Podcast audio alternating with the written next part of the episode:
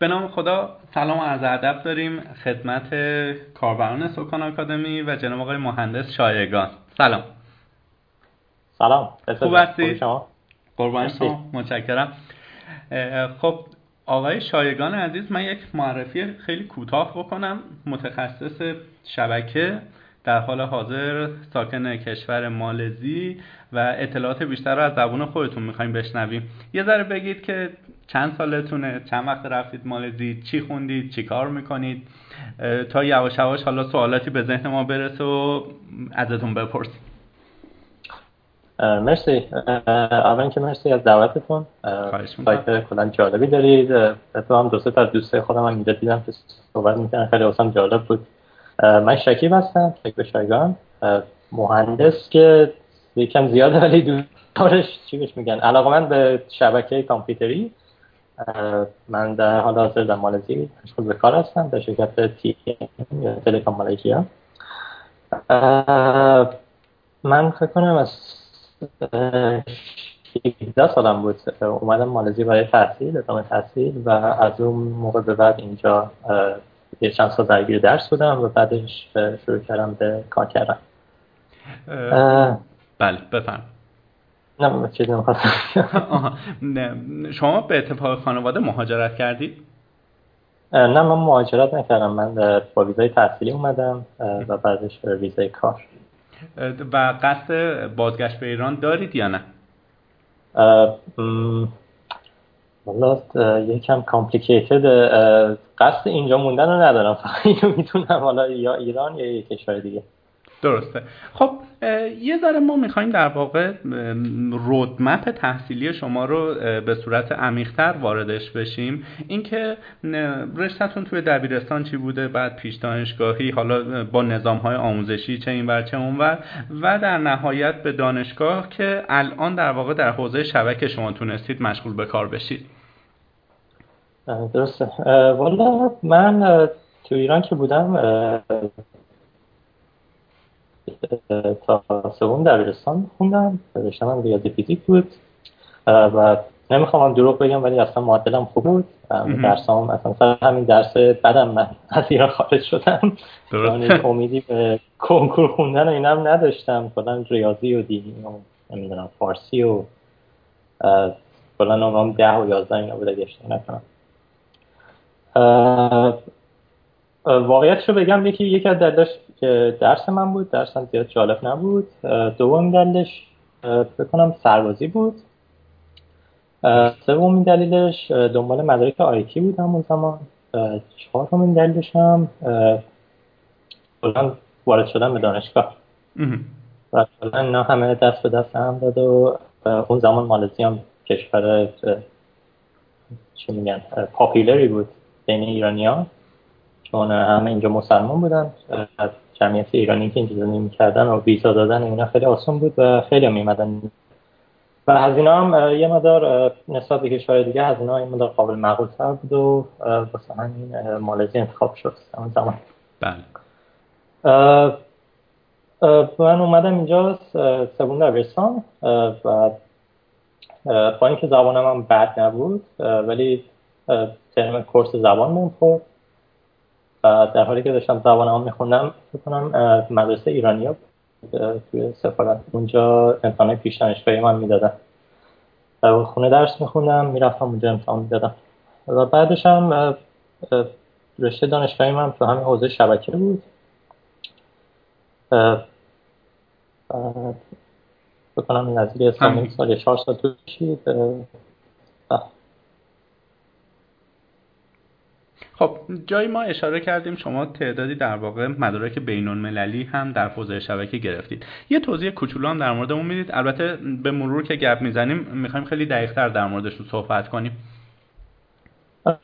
درسته. من کلا در حوزه شبکه رو در واقع دیوایس‌های سیسکو زیاد کار کردم، بروکید، جونیپر، فایروال‌های پلوآلتو، فورتیگیت و کلا مدارک‌های دیگه.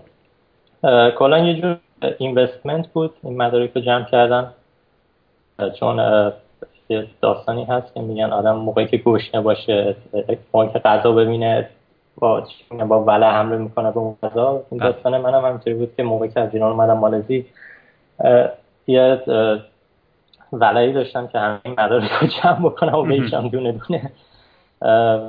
حالا یه سریاش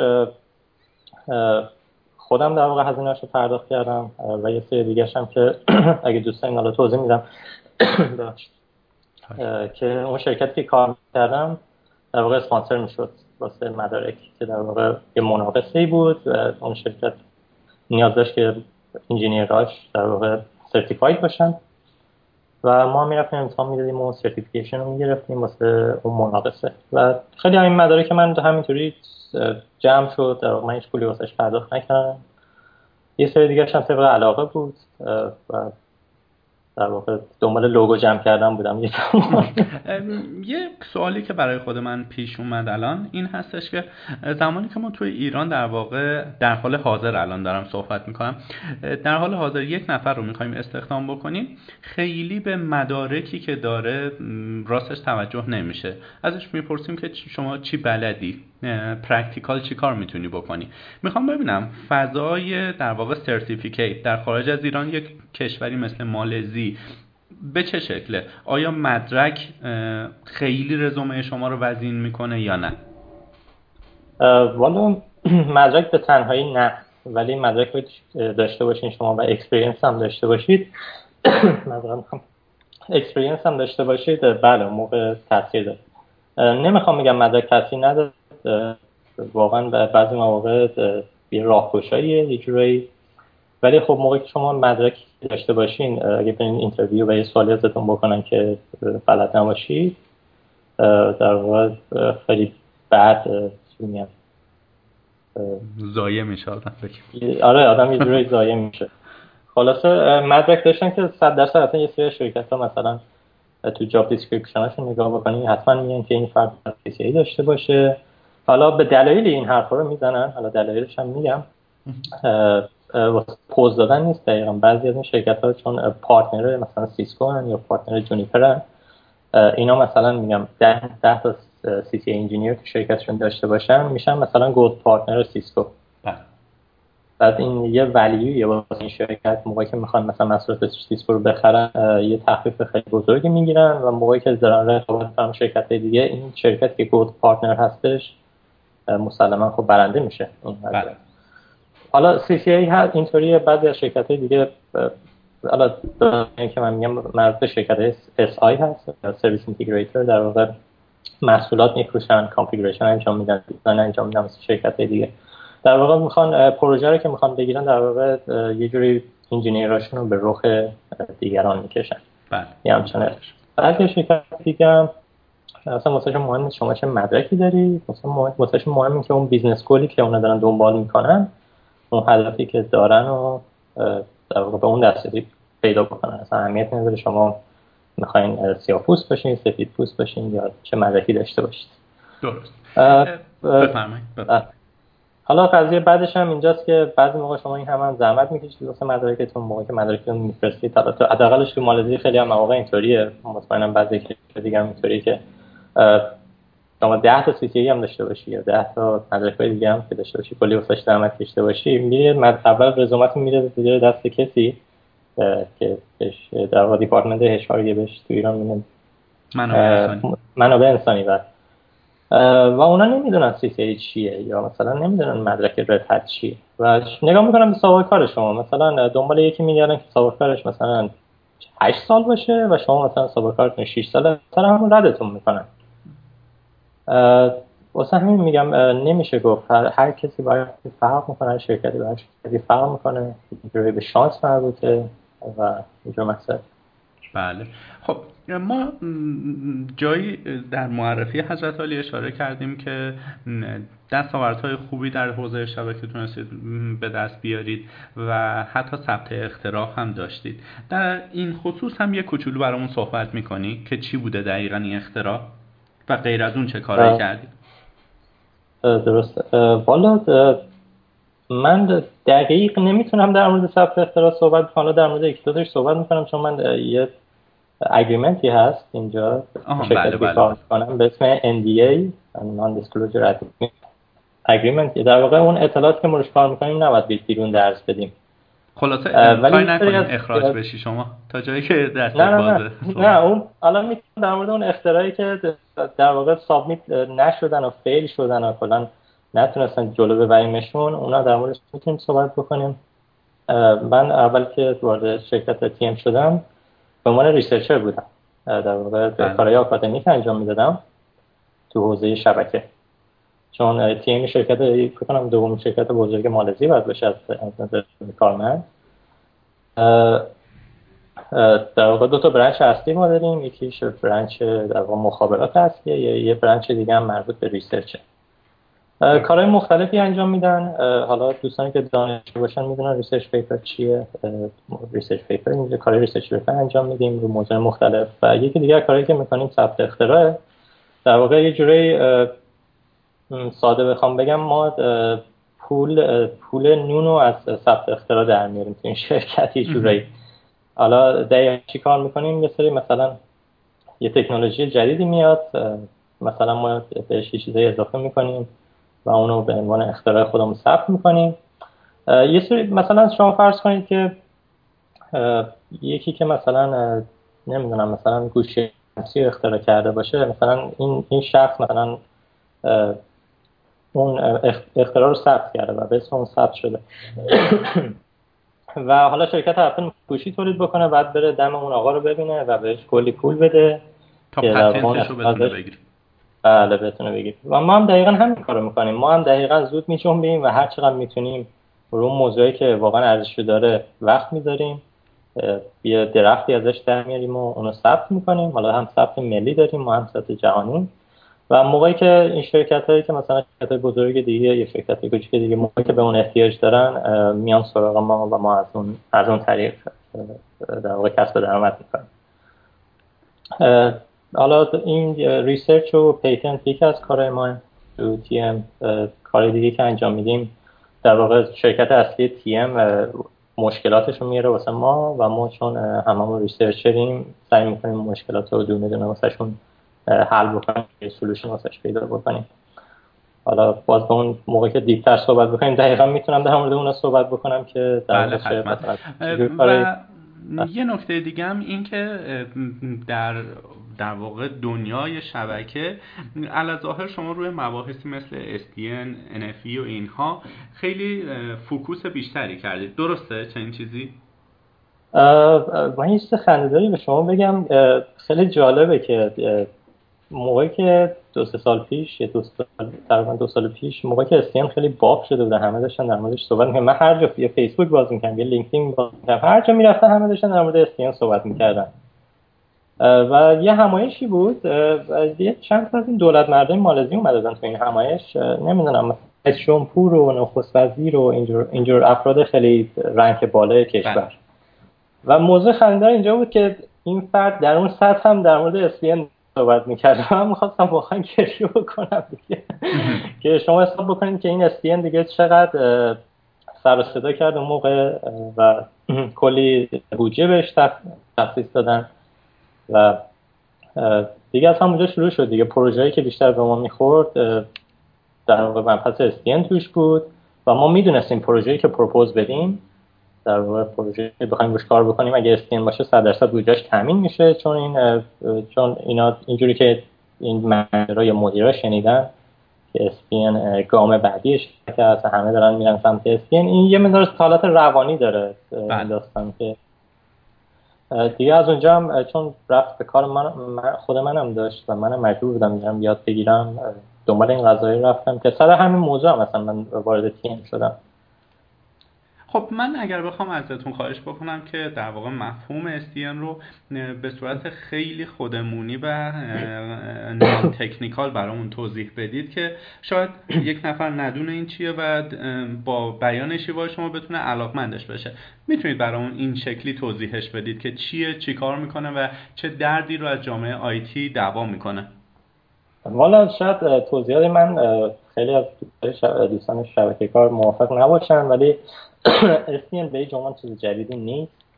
یه سری فیچرش عد شده جدیدترش کرده، ولی کلن کانسپت کلا کانسپت این داستان همچین چیز جدیدی نیست، ما قبلا هم همچین کانسپت هایی داشتیم. حالا شما میخواین اسم این اس دی ان رو بذارین سنترالایزیشن، یعنی در واقع من هزار تا سویچ شبکه دارم و همه رو میخوام یه یه نقطه کنترل بکنم.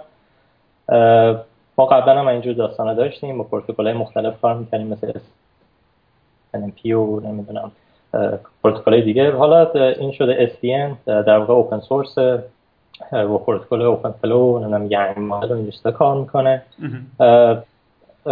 یکی از خاصیت‌های اس دی ان همینه که شما چندین سویچ از یه جا کنترل می‌کنید، در واقع کنترلر دارید.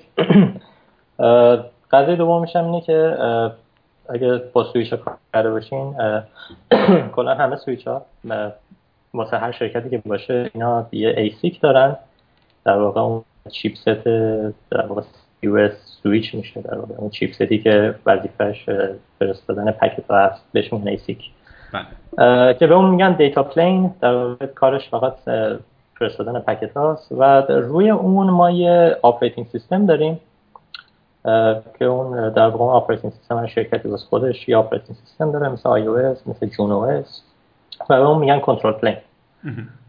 حالا اس دی ان اومده چیکار کرده؟ اس دی ان اومده اینطوری که میگن ولی واقعا اینطوری نیست، میگن که کنترل پلین در واقع آپریتینگ سیستم رو برمی‌دارن روی سویچ و شما روی سویچتون فقط دیتا پلین خواهید داشت، در واقع همه کانفیگوریشن و همه کنترل پلین ها میره رو اون کنترلر، در واقع اون سروری که کنترل میکنه همه سویچ ها رو. ولی این واقعیت نداره، در واقع شما سویچ های اس دی ان هم نگاه بکنید یه کنترل پلین کوچیکی حداقل دارن واسه خودشون، ولی کلا حالا سیسکو سویچ های سیسکو رو اگه نگاه بکنید مثلا سویچ های نکسس نه کی شما به یه جمعه حتی نمیتونید به سویچ وصل بشید که کانفیگش بکنید، یعنی اگه یه سویچ رو بخرید حتی کانسول پورت هم نداره، یعنی قبلا که ما سویچ داشتیم بهش یه کانسول پورت کانسول کیبل وصل می‌کردیم و شروع می‌کردیم به کانفیگ کردنش، حتی اون پورت هم دیگه وجود نداره. در واقع شما یه کنترلر رو جدا بخرید که بتونید اون سویچ رو کنترل بکنید. ادوانتیج یا مزیتش اینه که دیگه نیاز نیست که شما برید دونه دونه اون سویچ رو کانفیگ بکنید و از یه جایی در واقع روی یه نرم افزار یا یه کنترلر میتونید همشون رو end to end کنترل بکنید. این اس دی ان بهش میگن اس دی ان. حالا اینطور ساده‌تر میتونم بهش توضیح بدم. خب ما در واقع خیلی سریع پریدیم تو مباحث فنی، در واقع می‌خواستیم این چند دقیقه اول در بیست دقیقه اول بیشتر در مورد خودتون صحبت بکنیم، ولی خب به نظر میرسه در خلال صحبت‌ها حالا خب خیلی بهتره که هر جایی بحث پیش میاد در موردش صحبت بکنیم.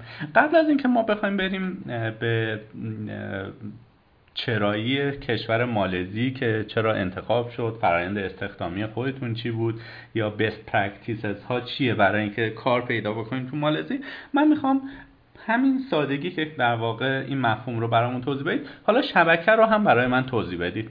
اصلا شبکه چیه؟ شبکه اگه خودتون هم شاید بدونید که شبکه یکی از پروژه های دارپا بود، سیستم در واقع واسه ارگانیزیشن دیفنس آمریکا، که در واقع می‌خواستن این کامپیوترها رو برن بس بکنن تو در در در اون کشور و بتونن تجاری رد و بدل بکنن. از اونجا شروع شد و به الان رسیده که در واقع یه سری تجهیزاتی به اسم راوتر و سویچ و سرور به هم وصل میشن و کلا بزن یه جوری ساده بگم، کلا شما میخواین یه مسیجی اگه کامپیوتر بفرستید به اون سمت کارش همینه، ولی تو اسکیل خیلی خیلی بزرگتر. موقع که این اسکیل خیلی بزرگتر میشه مشکلاتش هم صد درصد بیشتر میشه، مثل یه اتوبانی میمونه که در واقع شما میخواین از این ورش برید اون ورش، اگه ماشینا زیاد باشن نمیدونم شما چهارراه میخواین، چراغ راهنمایی میخواین، پلابر پیاده میخواید. شبکه هم همینطوره، هرچی بزرگتر میشه داستاناش و مشکلاتش بیشتر میشه. هر روزم پیشرفت میکنه، هر روزم تکنولوژی جدیدی میاد که در واقع این مسیر رو ما با چنین سریعتر پی بکنیم و در واقع هم سریع هم افیشنس، در واقع افیشنس مؤثر مؤثر بعد. خب من یه سوالی الان برام پیش اومد. ما چندی پیش توی یک همایشی شرکت کردیم بعد از این دوستان نمیدونم امنیت سایبری و اینها اومدن صحبت کردن و اینها یه نکته‌ای گفتن که برای من جالب توجه بود و میخوام این رو در واقع از یک متخصص مثل شما بپرسم که چقدر صحت داره.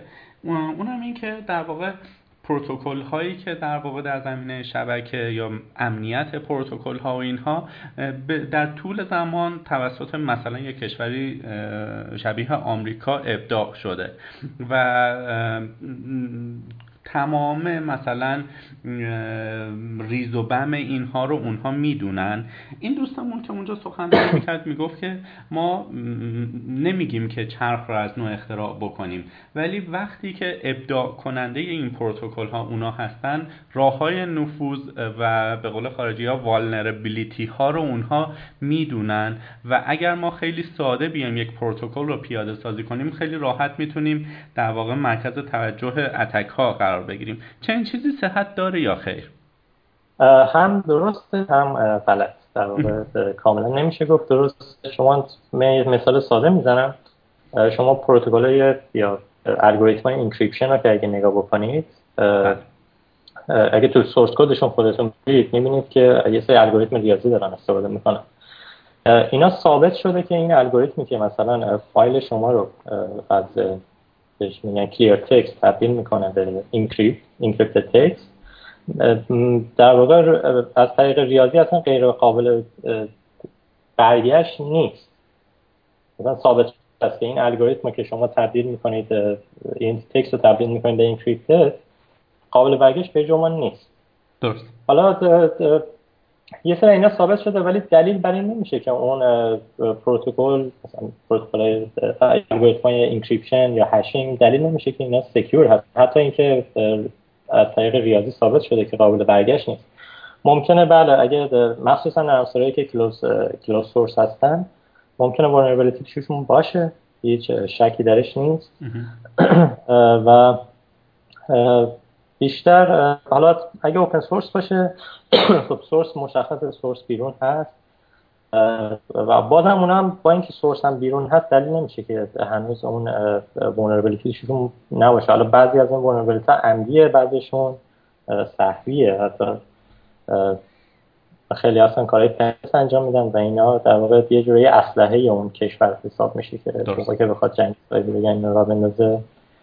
بله هم درست میشه گفت هم غلط، ولی موقع که یه شرکت مثلا شرکت معتبری مثل سیسکو یا جونیپر اینجور چیزا اگه همچین کاری بکنن، حالا من نمیدونم واقعا چه کاری میکنن یا نمیکنن، ولی مسلما به اعتبارشون خیلی لطف میزنه، چون مثلا بحث ایران و آمریکا و کشورهای اسکول دنیا داره از این محصولات استفاده میکنه و مسلما اون ساکت نخواهند بود. بله بهترین راه مقابلش اینه که ما در واقع نیروی کاری داشته باشیم که روی این سورس کدها مسلط باشن، در واقع پنتسترای قابلی داشته باشیم که حداقل هر چی باشه vulnerability هایی که تا حالا شناخته شده هست و بتونن جلوشو بگیرن. حالا یه سری vulnerability بهش میگن زیرو دی که کاملا جدید هست، ناشناخته هست، اونا که هیچ کاری نمیشه تمامش هیچ جوری کرد، ولی حداقل اون چیزایی که در حال حاضر بیرون هست و بتونن جلوش بگیرن. باز بله خودشه قدم. ممنون از توضیحتون. پیش از این شما به نوعی توضیح دادید که چرا الان در حال حاضر توی کشور مالزی هستید، ولی اگر بخوام این سوال رو یه بار دیگه ازتون بپرسم و یه ذره بیشتر در موردش توضیح بدید و سوالم این باشه که چرا مالزی؟ هم برای خودتون و هم برای سایر علاقمندان که در واقع میخوان به این کشور مهاجرت بکنن چه جوابی رو میتونیم از شما انتظار داشته باشید؟ والا یه سری سوالا رو من دیدم در مورد دانشگاه مالزی بود. من من خودم توضیح دادم موقعی که اومدم مالزی چند تا دلیل داشت. یکی به خاطر هزینه‌های اینجا بود، نسبتاً پایین بود نسبت به کشورهای آمریکای شمالی و اروپا. دلیل دیگه‌ش هم این بود که دنبال مدرک‌های آی تی بودم من اون زمان، در واقع خیلی قصد موندن اینجا رو نداشتم، دنبال اون مدرک‌ها بود، در واقع می‌خواستم یه تیر و دو نشون بزنم. حالا موندگار شدیم که حالا واسهتون توضیح میدم بعداً چرا من هر دفعه موندگار شدم اینجا. من خیلی دوست داشتم اینجا برم، ولی هر دفعه اتفاق نیفتاد و این موندگاری من اینجا شد. کلا مالزی من اصلا اینو از خودم نمیگم، شما میتونید خودتون تو اینترنت چک بکنید، اگر از این بود هرچی هم دلتون خواست به من بگید، ولی مالزی یکی از تنبل‌ترین کشورهای دنیاست از لحاظ فیزیک بدنی، فکر کنم رتبهشون هم یک باشه، ولی با این حال با این حال که تنبل‌ترین کشور دنیا هستن خیلی هم خوب پیشرفت کردن. یعنی آدماش خستن؟ میفرمایید تنبل؟ آدم چه؟ خستن؟ نه کنم علاقه به راه رفتن و نمیدونم باشگاه ندارن کنن و دلیل هم داره، اینجا یه مدار آب و هوا گرمه و یکی از دلیل که من علاقه مالزی دیگه ندارم سرم آب و هواشه، آب و هواش مثل شمال خودمونه ولی یه مدار گرمتر و همیشه هم یه آب و هوا زمستونی وجود نداره، همیشه همه جا سرسبز و بارون میاد و رطوبت و گرما، یعنی بدون کولر کلا نمیشه اینجا زندگی کرد. درست. ولی با این حال عرض می‌کنم که با اینکه تنبل هستن پیشرفت کردن، خیلی هم پیشرفت کردن، در همه زمینا پیشرفت داشتن و آدم باورش نمیشه بعضی موقع، من واقعا فکر می‌کنم که چجوری میشه اینا رو پیشرفت می‌کنن. بعد موقعی که من وارد بازار کار شدم اونجا متوجه شدم که چرا اینا پیشرفت کردن و دلیلش هم یه چیز خیلی ساده بود. اینا کاری که انجام میدن میگن چی اسمارت وی، یعنی در موقع یه کاری که انجام میدن روش فکر میکنن به جای اینکه اینکه چی بهش میگن به قول خودمون هیئتی برن یه کاری رو انجام بدن. نه اسمارت وی یعنی از هوششون استفاده میکنن واسه اون که اون کار رو انجام بدن، به جای اینکه فرض کنیم که مثلا یه پروژه جاده سازی هست تو ایران و نمیدونم شما مثلا صد نفر رو استخدام بکنید برای این پروژه و هر کی یه کاری انجام میده، حالا در نهایت همه هم خسته میشن تو این پروژه، به خاطر اینکه در واقع بزنید یه مثال دیگه بزنم آسان‌ترین راهش. فرض کنید که یکی میخواد یه باری رو از این نقطه به اون نقطه ببره و از یک گاری استفاده بکنه که این گاری چرخ نداره، بعد هم باید بکشش ببره و اون فردی که چرخ رو اختراع کرده و بارش رو میذاره تو گاری خیلی راحت‌تر اون بارو میبره به مقصد. در واقع کارشون اینطوریه، یه حالت همچین حالتی داره، کاملا حساب شده کار میکنن، شاید هم به خاطر همین تنبلیشون باشه که سعی میکنن شورتکاتی پیدا بکنن که اون کار رو به بهترین شکل انجام بدن. بازم به نظر من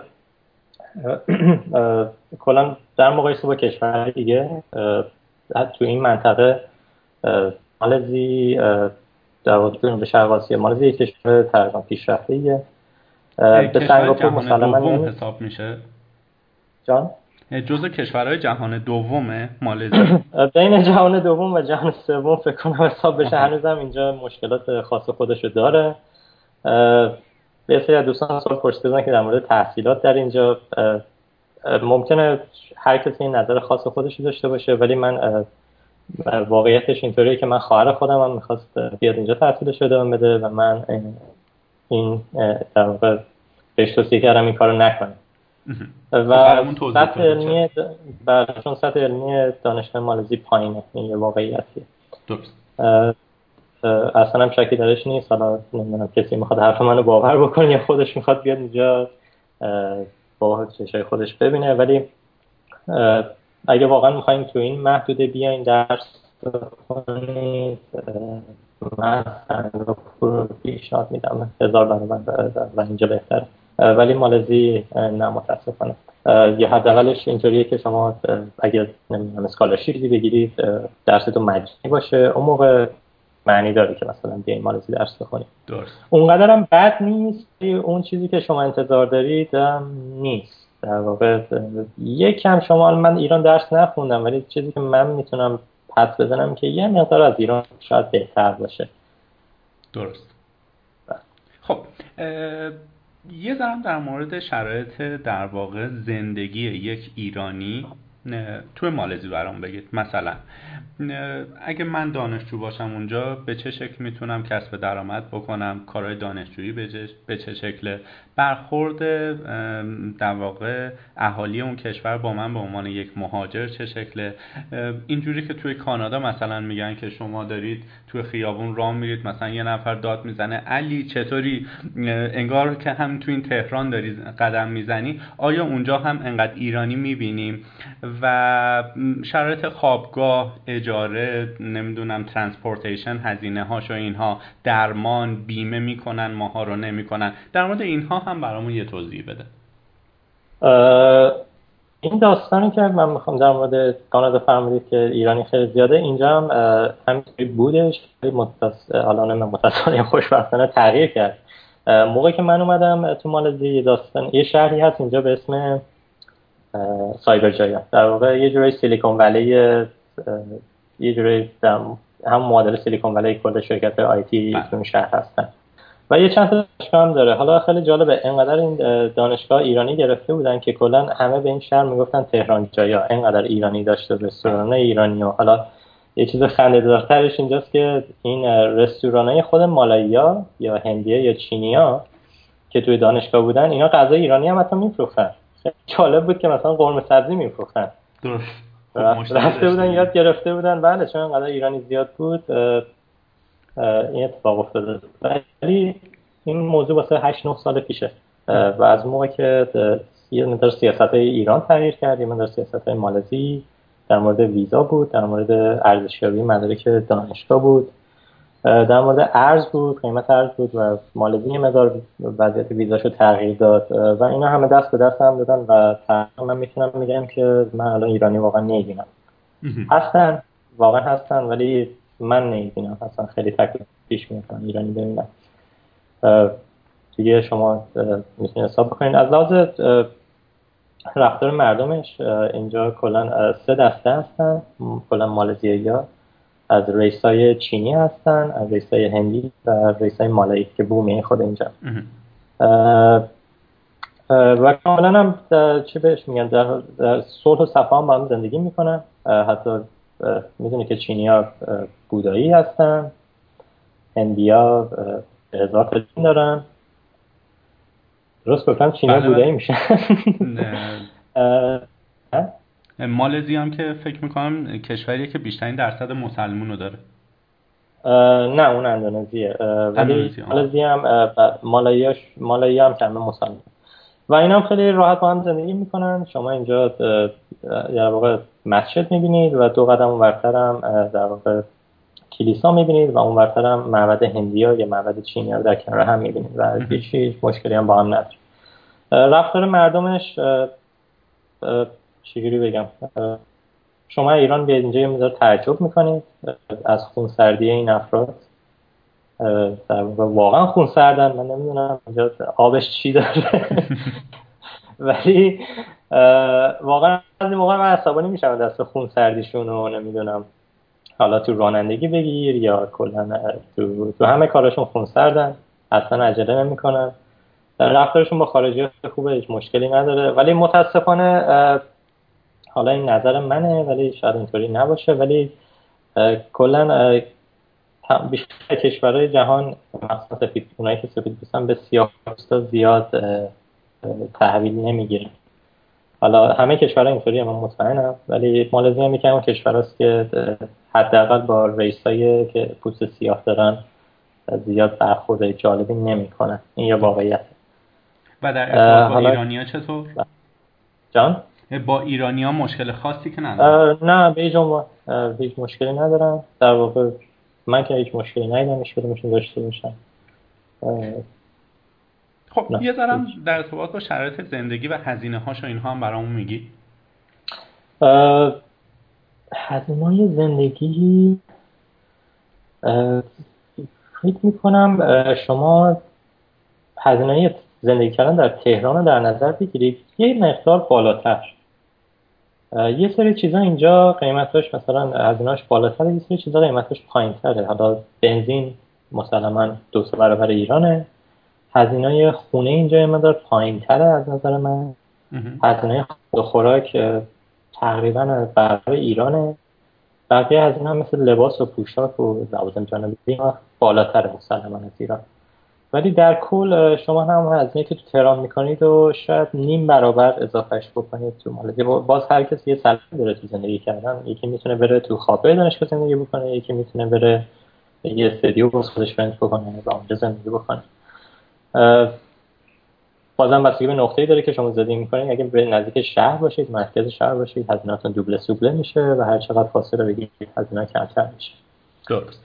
خب حالا بریم یه کوچولو سراغ در واقع بازار کار، به خصوص بازار کار آیتی در کشور مالزی و اینکه برامون توضیح بده که شرایط اونجا چی جوریه و این رودمپی که خودت تونستی وارد یک شرکت نسبتاً حالا اسم و رستار در کشور مالزی بشی به چه شکل بوده؟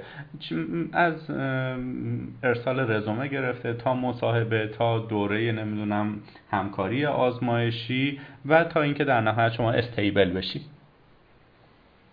والا اول در مورد بازار کار اینجا صحبت می‌کنم. بازار کار واقعا خوبی داره، هیچ شکی درش نیست. در حوزه آیتی یا همه حوزه ها تقریبا میتونم بگم تو همه حوزه ها، ولی نکتهش اینجاست که بازار کارش خوب نیست واسه خارجی، واسه خودشون خوبه. چون اینا زیاد نیروهای خارجی نمیگیرن مگه اینکه مجبور باشن، مگه اینکه یا بشناسن اون فرد یا اینکه مجبور باشن یا اون نیروی کار خارجی ارزان‌تر از نیروی کار داخلی واسهشون باشه. واسه کسی که از ایران میاد میخواد زندگی بکنه، ممکنه شما درخواست یه حقوقی بکنید مثلا سه هزار دلار یا چهار هزار دلار، ولی شما دارید رقابت میکنید با اون فردی که داره از هند میاد یا از فیلیپین میاد یا از چین میاد و همون کار رو انجام میده با نصف قیمت. بله. و اصلا واسه شما منطقی نیست که مثلا این همه راه بیاین با این کشور این همه سختی بکشید و اون حقوق بگیرید، ولی واسه کسی که تو هند زندگی میکنه و اون پولی که میخواد برگردونه به هند خب خیلی زیاده و میترسه یه جوری. واسه همین اگه بخوان خارجی بگیرن کار واسه ما خیلی سخته، مگه اینکه واقعا یه چیزی ما واقعا تو رزومه‌مون داشته باشیم یا اینکه در واقع با حقوق هم زندگی بکنیم. حالا اینجا مشکلات خودشو داره مثل ایران، همه جای دنیا من فکر می‌کنم اینطوریه که بعضی از این شرکت‌ها سوء استفاده می‌کنن، در واقع شما زیاد کار می‌کشن، حقوق کم میدن. اینجور مشکلات هم هست دیگه. ولی کلا شما یه جوری رقابت خیلی سخته. نه مالزی، من همه جای دنیا رو دیدم که شما دارید رقابت می‌کنید با خیلی، مثلا فرض کنید که من دنبال کار می‌گردم تو کانادا و من دارم با هزار نفر رقابت میکنم که مثلا پنجاه تاشون از هندن، پنجاه تاشون از چینن و اینا هم همشون رزومه درستابی دارن و اون کاری هم که اونا میکنن نصف قیمت انجام میدن و مسلما ممکنه اونا خیلی راحت کار از اینو که بردی مثلا این سوالی که برای سوالی که اینجا برای من پیش میاد اینه که میفرمایید شما بازار کار خوبه نه برای خارجی‌ها. آیا این قانون دست کارفرمای مالایی رو بسته که کار به خارجی نده یا حس ناسیونالیستی دارن یا چیز دیگه‌ای؟ یه مقدار حس ناسیونالیستی دنبال نیروی کار خودی میگردن. دلیلش هم حالا شاید ناسیونالیستی باشه، شاید یه مقدار مشکل دولتش که نه مشکل نداره واسه ویزا صادر کردن. موضوع شرکتی که یه مقدار دنگ و فنگ داره که این ویزا رو واسه افراد خارجی بگیره. کلا مالزی چیزی به اسم اقامت دائم نداره یه جوری، یعنی شما اینجا از بلد کنید یا نمیدونم هزار سال هم اینجا بمونید آخر سال شما پاسپورتی نمیدید. درست. یه سری مسائل داره که سرمایه‌گذاری بکنید و ده سال بهتون اقامت میدن، ولی کلا در صورت اقامتی مثل کانادا یا استرالیا وجود نداره اینجا. مشکلات دیگه هم که هست سر گرفتن خارجی ها اینه که شرکت‌های کوچیک آیتی یا هر شرکت کوچیک در واقع باید جوین بشن به یه یه مدرکی هست مثل مثلا مدرک استاندارد خودمون تو ایران. در واقع باید ریجیستر بکنن با گورنمنت که بتونن این خارجی‌ها رو چی بهش میگن استخدام بکنن و اینا کلی هزینه داره واسه اون شرکت. هم مثلا به هیچ عنوان ساده نیست، واسه که اون شرکت که دنبال یه فرد خارجی یک فرد میاره که استخدامش بکنه خیلی از هزینه‌اش پایین‌تره که از اون لوکال همینجا بگیره. خیلی پایین‌تر در میاد چون هزینه ویزا رو نمیخواد بده، دنگ و فنگای ویزا رو نمیخواد، داکیومنتیشن ها و کاغذبازی اینا رو نمیخواد انجام بده. واسه هم میگم تا یه جوری اینا مجبور نباشن خارجی واقعا نمیگیرن و این واقعیتیه. و در واقع باید اینجوری ما تفسیرش بکنیم که اگر یه ایرانی بتونه اونجا یک شغل خوب نسبتا خوب پیدا بکنه، یا آدم حرفه‌ای بوده یا خوششانس بوده. درسته؟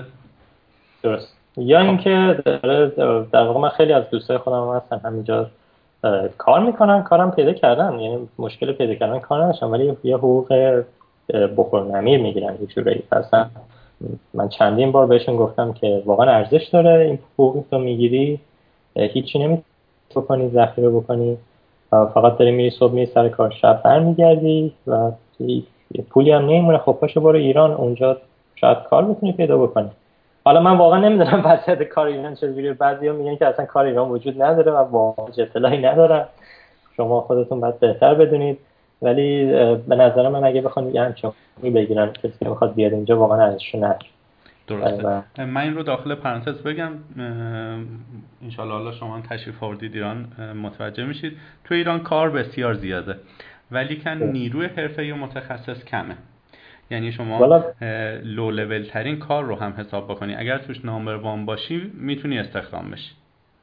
دقیقاً. حالا من خواستم صحبت بکنم در مورد این داستان. حتی با اینکه من اینجا هستم چندین بار شده که شرکت ایرانی بهم تماس گرفتن که در واقع در یه حالت دوستی بوده تو لینکدین و اینا که میتونی بیا اینجا کار بکنی. من به نظرم دقیقاً حرف شما درسته که واقعا تخصص داشته باشید توی زمینه، محال واسش کار پیدا نشه.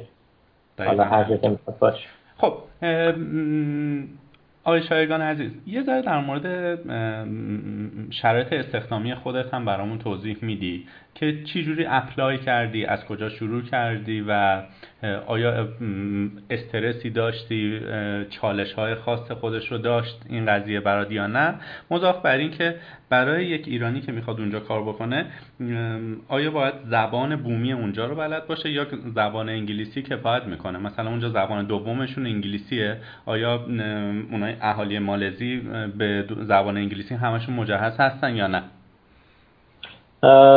درسته. زبان انگلیسیشون در واقع زبان دومشون اینجا انگلیسیه، گرامر رو رعایت نمیکنن و شما هرچی انگلیسی ها گرفتید و کلی گرامر خوندید اینجا همش به میره، چون هیچ کی اینجا نمیدونم چرا گرامر رو رعایت نمیکنه. یعنی ولی همه صحبت میکنن، یعنی صحبت کردنشون جان زبان انگلیسیشون یه چی تو مایه‌های هندیاست، مالایی خیلی خیلی هم برشته. ولی کلا عموم مردم بیسیک ها میدونن، در واقع شما هر جا برید هیچ مشکلی به وجود نمیاد سر انگلیسی صحبت کردن. من که تا حالا هیچ مشکلی به وجود نیامده بودم و منم این همه مدت که اینجا بودم حتی کلا چهار پنج تا کلمه مالایی بیشتر بلد نیستم و هیچ وقت سعی نکردم که یاد بگیرم، چون هیچ وقت مشکل نداشتم واقعا. تو محیط کارم معمولا انگلیسیه، یعنی ایمیل ها همه انگلیسی رد و بدل میشه، همه میتینگ ها انگلیسیه و کسی شما در واقع یه جمعی هستید که مثلا اینترنشنال یه فرد خارجی مثلا من هست به احترام شما هم انگلیسی صحبت میکنم، معمولا زبان خودشون صحبت نمیکنم. در مورد من که چجوری ساختم شدم، من اینجا دانشگاه ایران هم فکر کنم اینطوری باشه که شما بهش میگن کارورزی اگه اشتباه نکنم. ولی خیلی تو این حوزه صرف نظر نیست. یه دوری هست مثل اینترنشیپ، موقع که درس ما تمام بعد سه ماه بریم کار بکنیم واسه یه شرکتی، در کار کارآموزی کار کارورزی بهش میگن. و من هولوش شاید هزار تا ایمیل زدم، به قشنگ هزار تا ایمیل زدم به هر کی رو بردم، هر کاری که پیدا، هر شرکتی که رو بردم در واقع بهش میگن دور تو دور، یعنی دونه به دونه شرکت من رفتم پیداشون کردم، هر کی در مورد آی تی بود، چه برنامه‌نویسی، چه مایکروسافت، چه سیسکو، هر چی که بود ایمیل می‌زدن و اگه شما بگم که من هیچ چیزی رو پیدا نکردم واقعا نمیشه. درست. و نمیدونم شاید واقعا من رزومه هم خیلی بد نوشتم یا نمیدونم واقعا گفتم من خوششون نمیاد. یه اون موقع درس من داشت تمام میشد تقریبا و من دنبال شما قرار بود برگردم دیگه، بعد از درسم دنبال مدارک سیسکو بودم. موقع که میرفتم این تستینگ سنتر رو امتحان میدادم با یه آقای آشنا شدم که اون اومده بود واسه امتحان سیسکو و همون باعث شد که که من برم اونجا سه ماه دوره کارورزی مو انجام بدم. درست. یه شرکت کوچیک آیتی بود و محصولات نمیدونم همه جور محصولاتی ما میفروختیم، دیزاین، کانفیگوریشن و همه کار رو هم انجام میدادیم، در واقع همه فن حریف بودیم اینجوری. خوششون اومد بعد از سه ماه و به من گفتن که بمون، بعد واسم ویزا گرفتن. من نزدیک چهار سال اونجا موندم.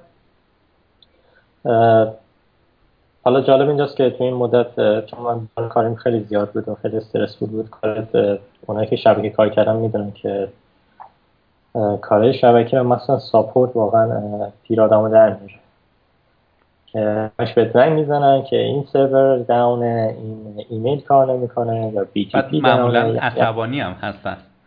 آره دقیقاً، موقعی که هستی نابود شده به شما زنگ میزنن، در این حالت هیچ کی هر کی خوشحاله به شما زنگ نمیزنه. حالا تو این مدت هم خیلی جالبه، من که نزدیک سه سال بود یا دو سال بود من دنبال یه کار دیگه میگشتم که موو بکنم این شرکت و بازم کار نمی‌کردم، یعنی هر جا من رزومه میدادم کار پیدا نمی‌کردم و دیدم که اینطوریه. دوباره افتادم دنبال مدارک در لول بالاتر، در واقع افتادم دنبال سی ای و با کلی مشقت من تونستم سی سی امو بگیرم. بعد از اون یه مقدار مشکل برخواستن، این استرس و نمیدونم فشار کاری خیلی زیاد با این شرکت و استعفا دادم و اینا گفتن که شما نمیخواد بیایی آفیس، اما ما پروژه داشتیم بهت زنگ میزنیم یا پروژه رو انجام میدم، همون حقوق ماهیانه هم بگیر.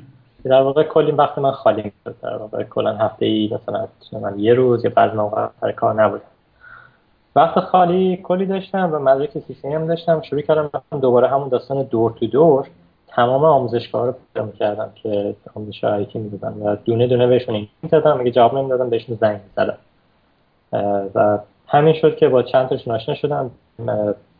حتی اولش یادمه که یه آموزشگاه خیلی معتبری بود و من موقعی که رفتم اینترویو بهم گفتن که ما فکر نمی‌کنیم که شما صلاحیت آموزش دادن رو داشته باشید و فرداش بهم زنگ زدن فرداش بهم زنگ زدن اول صبح ساعت شش صبح که این کلاس میتونی بیای همین الان درس بدی. گفتم چرا دوباره؟ بله شش صبح، مثل اینکه اون ترینری که قرار بود درس بده نمیدونم من شده بود چی شده بود، شانس من بوده و اینا مجبور بودن که نمیتونستن کلاسم کنسل بکنن و جایگزینم نداشتن و من قبول کردم و خوششون اومد در واقع و همونجا در واقع هر موقع که کلاس‌های خاصی بود، کلاس در مورد سی سی ای بود، یه تاپیک اسپسیفیک یا اسپیشالایز بود یا بعضی موقع که ترینری وجود نداشت گرگوداری من میرفتم درس میدادم و همینطوری با شرکت‌های دیگه آشنا شدم. در واقع کار من شده بود یه جورایی افتادم نزدیک شش هفت ماه. درست.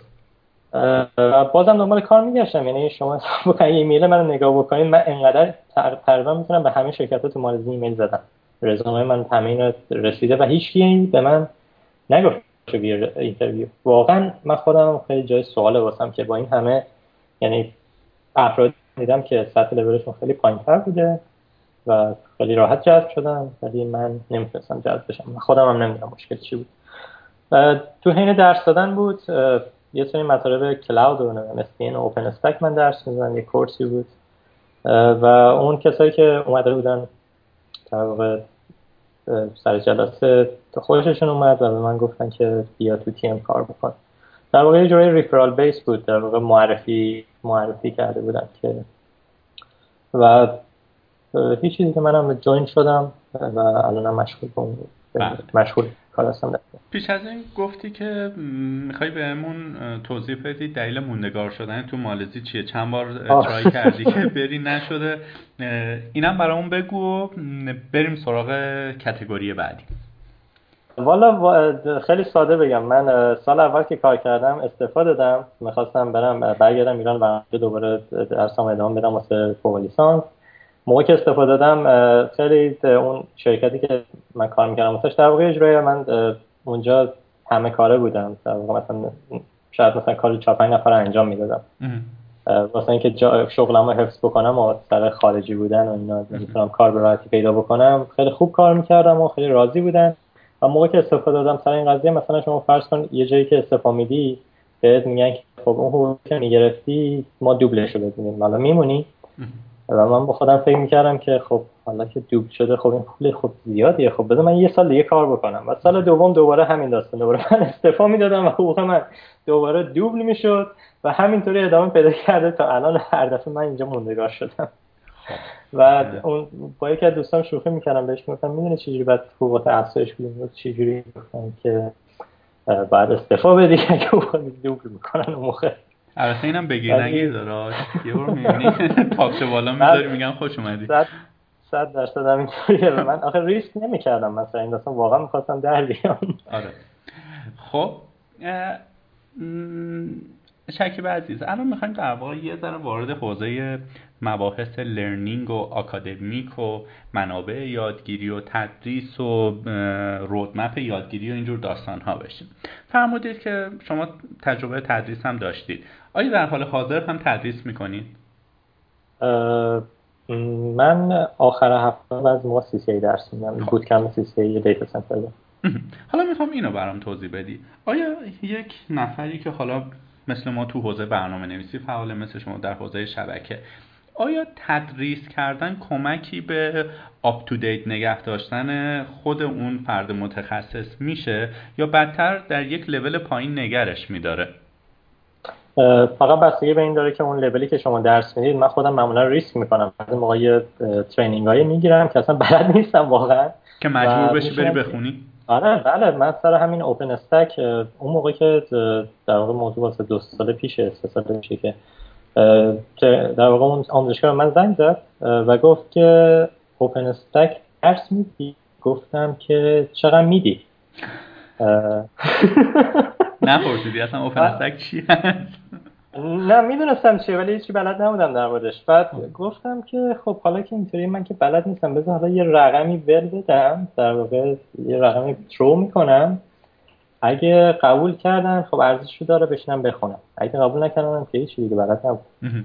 و خیلی جالب بود قبول کردن. من مجبور شدم در از چهار روز دو تا کتاب اوپن استک بخونم که آماده باشم درس بدم. یعنی اینطوری شد در از چهار روز من قشنگ یادم چهل و هشت ساعت نخوابیدم، همینطوری داشتم کتابای اینا رو میخوندم و همون باعث شد که من خیلی اوپن استک هم خوب شد. و همون آموزشی که من دادم در واقع شرکت تی ام بود و همونا باعث شد که جذب بکنم.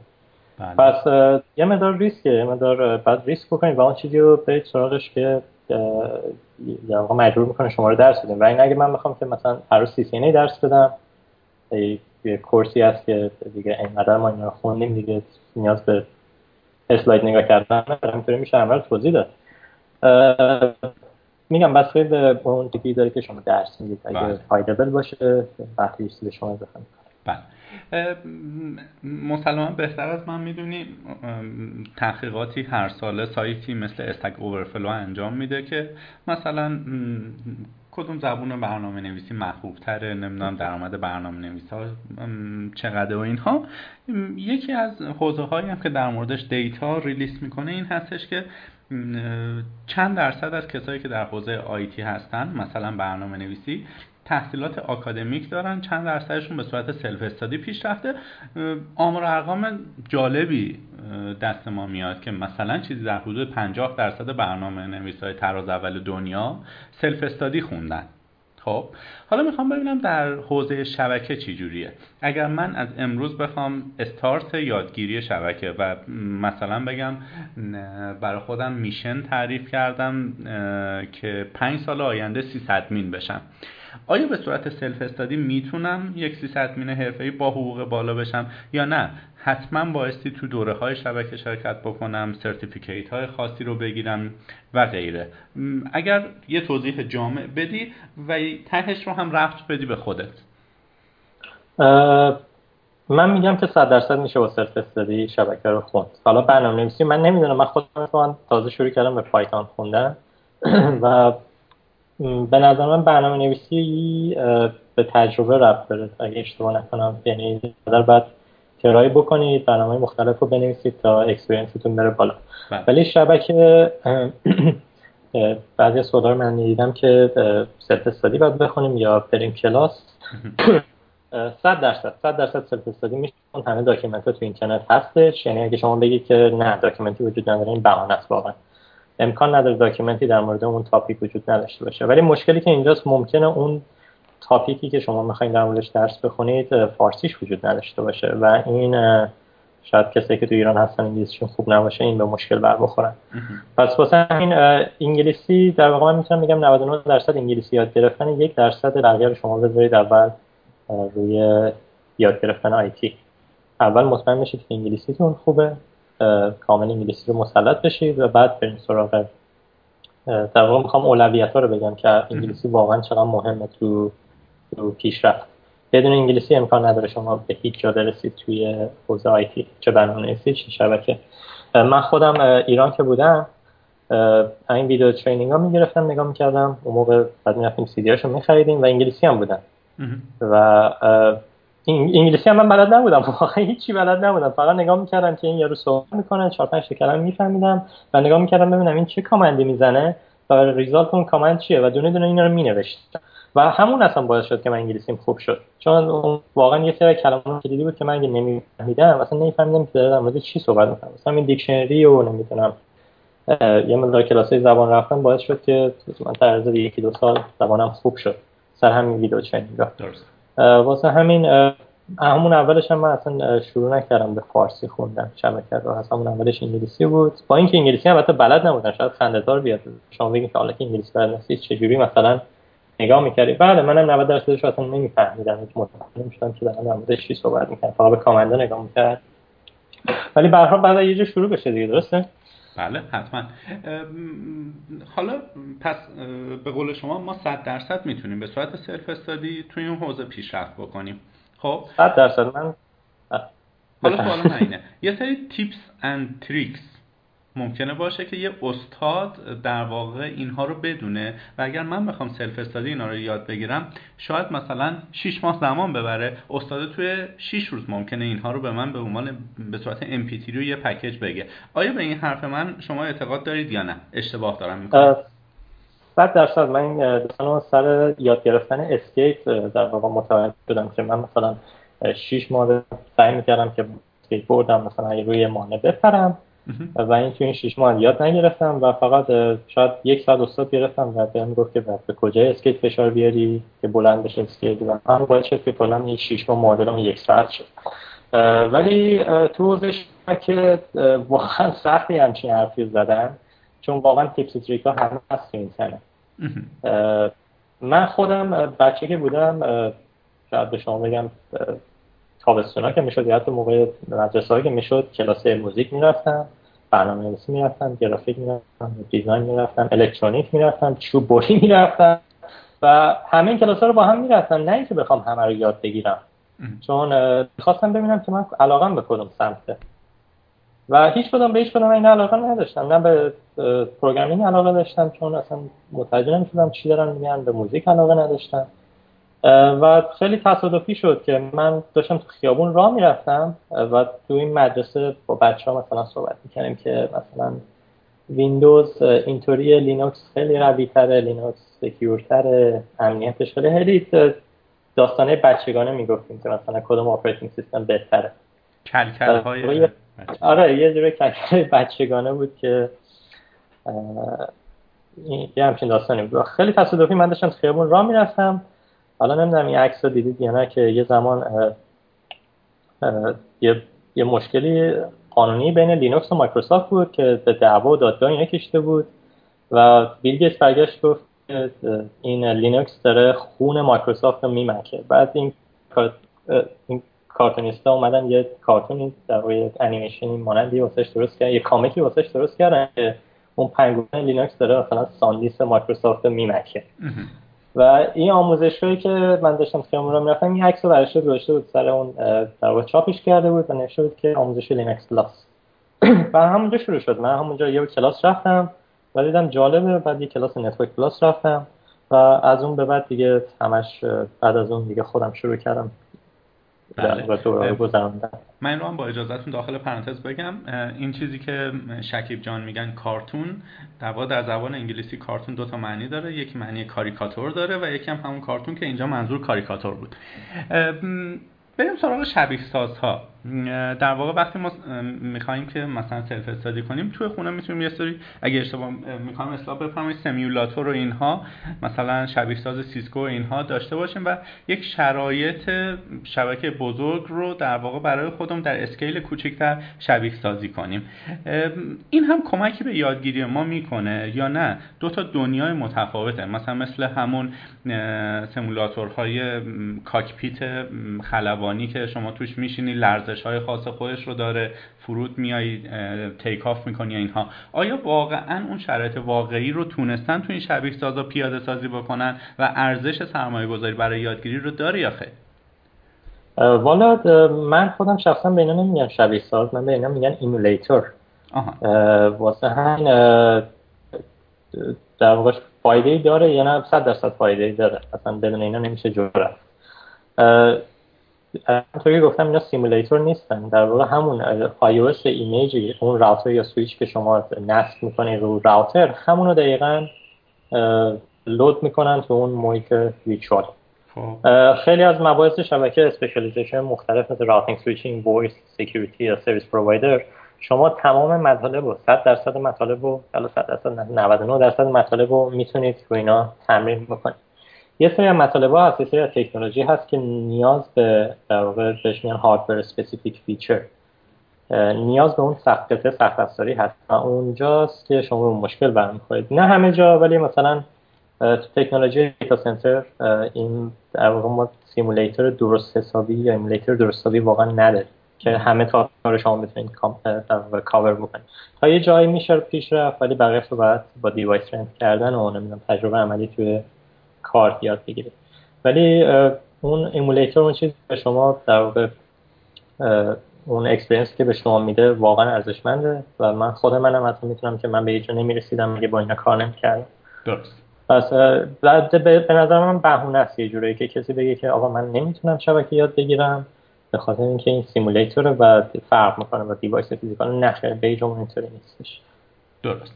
خب یه توضیح هم در واقع در ارتباط با ریسورس ها یا منابعی که خودتون همین الان استفاده میکنید که میدونید دیگه هر روز ممکنه یک ابداع جدید، یک ترفند جدید، یک تریک جدید بیاد و شما اگر بخواید به دانش پنج سال پیشتون اکتفا بکنید واقعا عقب میافتید. خودتون در واقع از چه منابعی استفاده کردید؟ یه جایی اشاره کردید که یه دوره لینوکسی رو رفتید ثبت نام کردید. از اون ابتدا تا الان چه منابعی، چه فارسی چه غیر فارسی، اصلا هم اشکال نداره اگر اسم جای خاصی رو بیارید و براشون تبلیغ بشه، چه منابعی استفاده می‌کردید؟ و برای کسانی که فرمودید میخوان سلف استادی این حرکت رو پیش ببرن هم چه منابعی رو توصیه می‌کنید؟ مثلا مبتدی، اینترمدییت و ادوانس. والا من به جمان اسم هیچ کتابی رو نمیبرم، واقعا نمیدونم اسم هیچ کتابی رو تو حوزه شبکه. من اسم کتابی هیچ کتابی رو واقعا حفظ نمیکنم و واقعا به شما بگم من هیچ کتابی رو تا ته نخوندم تو حوزه آی تی. من همیشه روی یه فیچر اسپسیفیک فوکوس میکنم. فرض بکنید که مثلا ویلن، در مورد اون ویلن تو گوگل سرچ میکنم، بیست تا ریزالت اولش رو باز میکنم و شروع میکنم خوندن. بعضی از کتابا هستن واقعا کتاب خوبیه، یعنی کسی این کتاب نوشته واقعا کارش درسته، ولی متاسفانه من هیچی نمیفهمم. اون طرز که اون توضیح داده من هیچی نمیفهمم و بعد برگردم برم حتی یه بعضی ما یه خوندن یه بلاگ در مورد اون فیچر یا اون پروتکل خیلی بیشتر کمک میکنه در نحوه یادگیریش تا یه کتاب یا یه دوسترینگ. واسه همین یه حالت میکس مود داره، شما باید سرچ بکنید، چندین تا ریسورس مختلف داشته باشید. الان بهترینش و آسان‌ترینش ویدیو ترینینگ، واقعا کار رو ساده میکنه. شما فقط باید چند ساعت وقت بذارید و اون ویدیو ترینینگ رو نگاه بکنید. شرکت‌های مختلف هستن در زمینه اوپن سورس، لینکس سی وی تی هست، شبکه آینی هست، آی پی اکسپرت بود و چند تا شرکت دیگه سی وی تی نگس. این ویدیو ترینینگش واقعا ارزش داره، فقط کار شما رو سریع‌تر میکنه. و بازم میگم منم خودم واقعا هیچ کتابی رو واقعا تا ته نمیخونم. حالا بعضی مواقع من میخوام چه میگن یه جوری خودم رو آپدیت نگه دارم، یه جوری اگه تو یوتیوب یه سری سمینارها هست یا ایونت ها هست، حالا اگه بزنین همین الان نگاه بکنم بهتون بگم که مثلا اسمشون چیه. مثلا مثلا کنفرانس های دفکان یا مثلا ای دبلیو Summit یا مثلا Tech Field Day یا Black Hat یا حتی یکی دیگه هم خیلی من در واقع نود و نه درصد مواقع وقتم اونجا میگذرونم سیسکو لایف هستش که اگه واقعا میخواین در واقع بیس شبکه رو یا سیسکو رو دارید بقیه وقت رو تو سیسکو لایف بگذرونین بهتره، چون من هیچ هیچ ریسورسی بهتر از اون واقعا نمیشناسم در زمینه سیسکو. ولی هر هر شرکتی ریسورس‌های خودشو داره، ولی واقعا نه هیچ کسی به شما نمیتونه بگه که برید این کتاب بخونید. ممکنه اون کتابی که اون شخص به شما میگه که خوبه شما میخونید اصلا متوجه نمیشید. واقعا من واسه من خیلی پیش اومده که بهم گفتن این کتاب بخون و هیچ من متوجه نمیشدم. ولی کتاب درب داغونتخت شاید خیلی سریعتر من یاد میگرفتم اون موضوع رو. بعد خودتون واقعا بگرید تو گوگل هر چی پیدا می‌کنید در موردش بخونید. نیازی هم نیست واقعا از اولش تا آخرش بخونید، تا اونجایی بخونید که متوجه میشید. یوتیوب خیلی واقعا کمک میکنه. یوتیوب واقعا ایونت ها و سامیت های خیلی زیادی هست. حالا لیول بندی داره دیگه، واقعا کسی که تو لیول های پایین تره یا لیول های پروفیشنال یا اکسپرت میرسن، مثلا من خودم دیگه ما داریم واقعا رو ریسرچ میکنیم رو پروتکل ها، یا مثلا اختراعی که بهتون گفتم واقعا بعد یه پروتکل ما خودمون کامل بنویسیم. واسه همین ما بیشتر روی مثلا آی تی اف mailing list هستیم، اونجا مثلا با هم صحبت میکنیم، مثلا ریپوزیتوری یا مثلا سنتر خودمون رو داریم، یا اون سنتر خودمون رو داریم با یه چند تا آی اس پی دیگه که نالج شیرینگمون اونجا.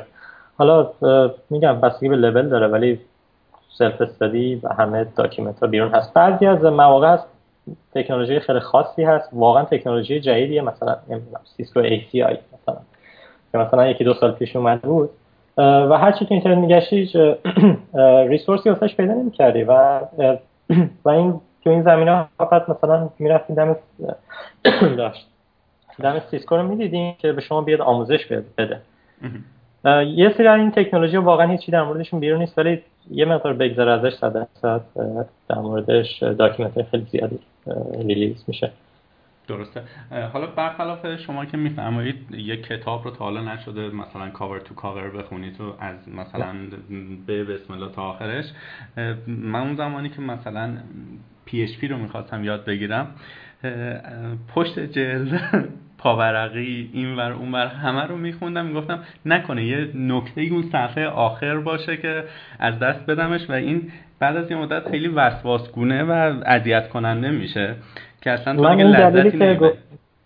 بله داشت خواهش میکنم میگفتم که دیگه واقعا لذتی نمیبری از اون کتاب خوندن، چون همش یه وسواس میگیرد که نکنه اینو از دست بدم، نکنه اون تیپ رو از دست بدم، و دو تا رویکرد کاملا متفاوته دیگه. من این داستانو در واقع اصلا یاد گرفتم تو اینترنت، یه مطلبی میخوندم که نمیدونم یه چیزی هفت هشت سال پیش سرچ کردم تو اینترنت که چجوری میتونم معدل مثلا درسامو امتحانامو بکشم بالا. وقت ندارم در واقع، وقت کمی واسه خوندن این کتاب دارم، ولی مثلا میخوام بیشترین نمره رو از از اون امتحان بگیرم. یه یه متد خیلی ساده است. شما بعد دم داستان استادی اسمارت در واقع شما بعد اون چکیده و سریع یاد بگیرید و هوشمندانه کتابو بخونید، یا اینکه مثلا می‌خوایم بریم خط به خط تمام کتابو بشینید بخونید. بعضی از دانشجوها بودن می‌شستن کتابو از چی میگن به بسم الله تا اون آخرش می‌خوندن و حفظ می‌کردن، و منی که مثلا کلا چهار پنج ساعت وقت می‌ذاشتم روش نگاه می‌کردم به کتاب ببینم کجاش مهمه، فقط اونجا رو می‌خوندم. دقیقاً همون متدم من همین الانم دارم استفاده می‌کنم، هیچ مشکلی نداره واقعاً. واسه اینکه بفهم نه مثلا بود. آره اینم روی کرده بود که در واقع من گفتم تجربه ناموفقی داشتم به دوستان منتقل بکنم. یه کوچولو در مورد سایت کلاود پکت اگه درست تلفظ بکنم بفرمایید.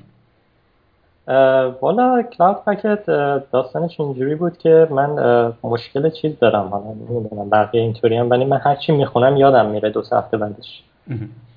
و اومدم چیکار کردم، اومدم واسه خودم با نوتپد اول شروع کردم، بعد اکسل استفاده می‌کردم، هر چی یاد می‌گرفتم هر چی هر جا می‌خوندم کپی پیستش می‌کردم اونجا. قشنگ دیدین بعضیا خیلی وسواس دارن مثلا دفتر مشقشون رو هرچی میرن کلاس یاد می‌گیرن و رنگ‌های مختلفی می‌نویسن، منم یه همچین حالتیم و اون رفرنس خیلی بزرگی شد واسه من و هر چی یاد گرفته بودم انقدر بزرگ شده بود که به هر کی می‌دادم میگفت که تو اینو می‌تونی بفروشی. بعد گفتم خب بذار من اینو شیر بکنم تو اینترنت، و موقعی که شیرش کردم تو اینترنت خیلی استقبالی واقعا ازش نشد و همینطوری میگشتم. یه سایتی بود به اسم پکت لایف که اونم دقیقا دقیقاً میومد حالات خلاصه نویسی میکرد، در واقعش میگن چی چی شما مطالب خیلی مهم و فقط می‌نویسی روی برگه، در واقع میبری سر جلسه امتحان روش تقلب میکنی، همین حالتی. بسیار هم کاربردیه. بله بسیار هم کاربردیه. در واقع هم وقتتون رو سیو میکنه، هم تقلب میتونید انجام بدید. و دیدم که اون مطالبی که واقعا های لول هست واقعا نیستش، اصلا همچین چیز چیزی واسش نیست و کلا من وقت زیادی نداشتم، فقط اومدم یه تمپلیت واسش درست کردم، اون مطالبی که تو نوت‌های خودم نوشته بودم همونا رو میومدم کپی پیست می‌کردم و همونجا شروع شد دیگه کلاس پکت. بله در واقع این رو میتونیم ما وبلاگ فنی شما محسوبش بکنیم، درسته؟ درسته ولی متأسفانه من وقت ندارم آپدیتش بکنم.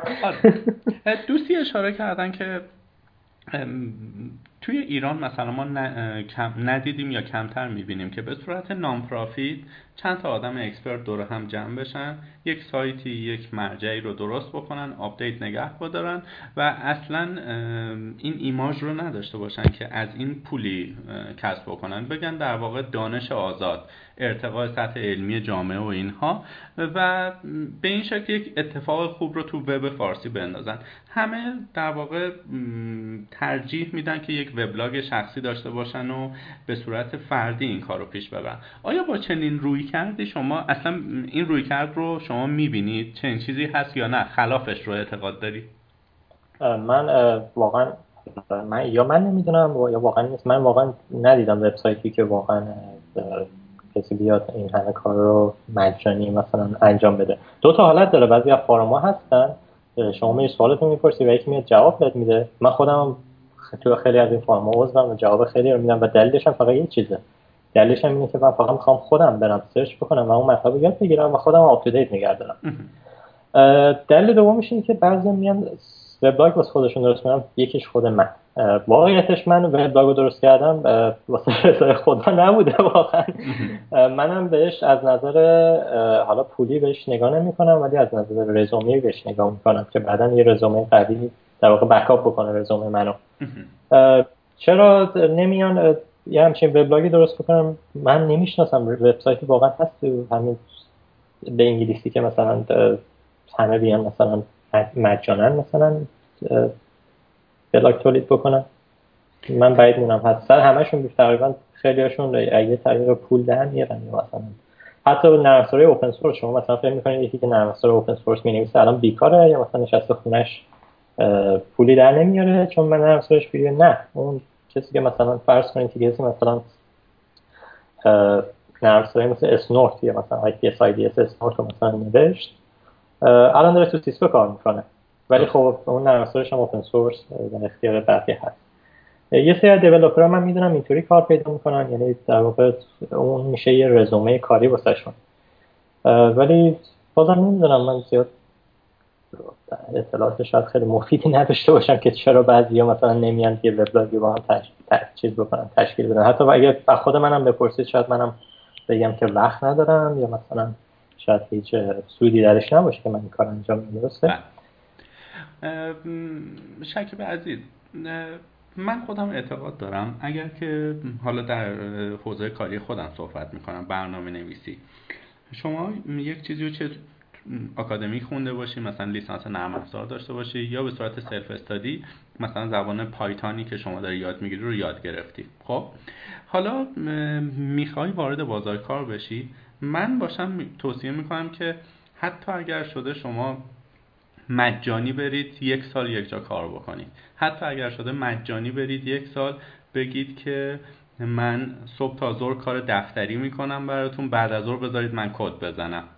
خب در واقع میخوام این دیدگاه هم رو به اینجا برسونم که کارآموزی چقدر اهمیت داره و شما روی ریل پراجکت کد بزنید. آیا به این حرف من شما اعتقاد دارید یا نه؟ روی کرده متفاوت. بله صد درصد همینطوریه. حالا شاید تو ایران واقعا باب نیست ولی تو آمریکای شمالی این داستانو بهش میگن کوآپ.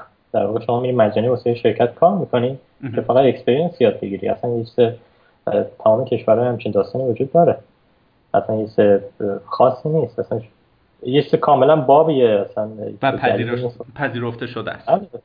صد درصد ما خود شرکت ما شاید هر سه ماه ما صد تا دانشجو میگیریم از دانشگاه مختلف. خب من یه حالا یه حقوق کم و بیش نمیدونم، مثلا شاید یه حقوقی بهشون میدن که هر خرج مثلا تاکسیشون در بیاد، ولی حقوقی نیست که واقعا بتونن به اون حقوق بهش نگاه بکنن. پس شما هم در واقع اعتقاد دارید که کارآموزی میتونه شما رو یک لایه بالاتری ارتقا بده، درسته؟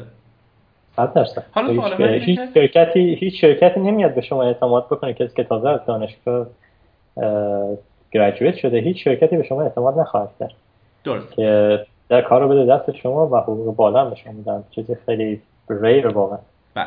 سوال من اینه که شما به عنوان یک کارآفرین یا صاحب شرکت، آیا ریسکش بیشتر نیست در حوزه شبکه که یک کارآموز رو بیاری، درسته بهش پول نمیدی ولی ممکنه که یک در واقع به قول معروف سوتی بده که ضرر چندین هزار دلاری به یک مجموعه یا مشتریت بزنه. آیا چنین اتفاقی ممکنه بیفته یا نه؟ صد درصد این اتفاق افتاده. من قبلا شرکت‌های کار کردم که سوتی‌ها زیاد میدادن و اون این مشکلات در واقع تقصیر اون دانشجو یا اون کارآموز نیست، تقصیر اون فردیه که بالای سر اینا وایساده و درست راهنماییشون نکرده. درست. و من خیلی بودن خیلی دانشجو زیر دست من کار کردن و سوتیه خیلی زیادی دادن و من مجبور شدم تقاضاشو پس بدم یه جوری.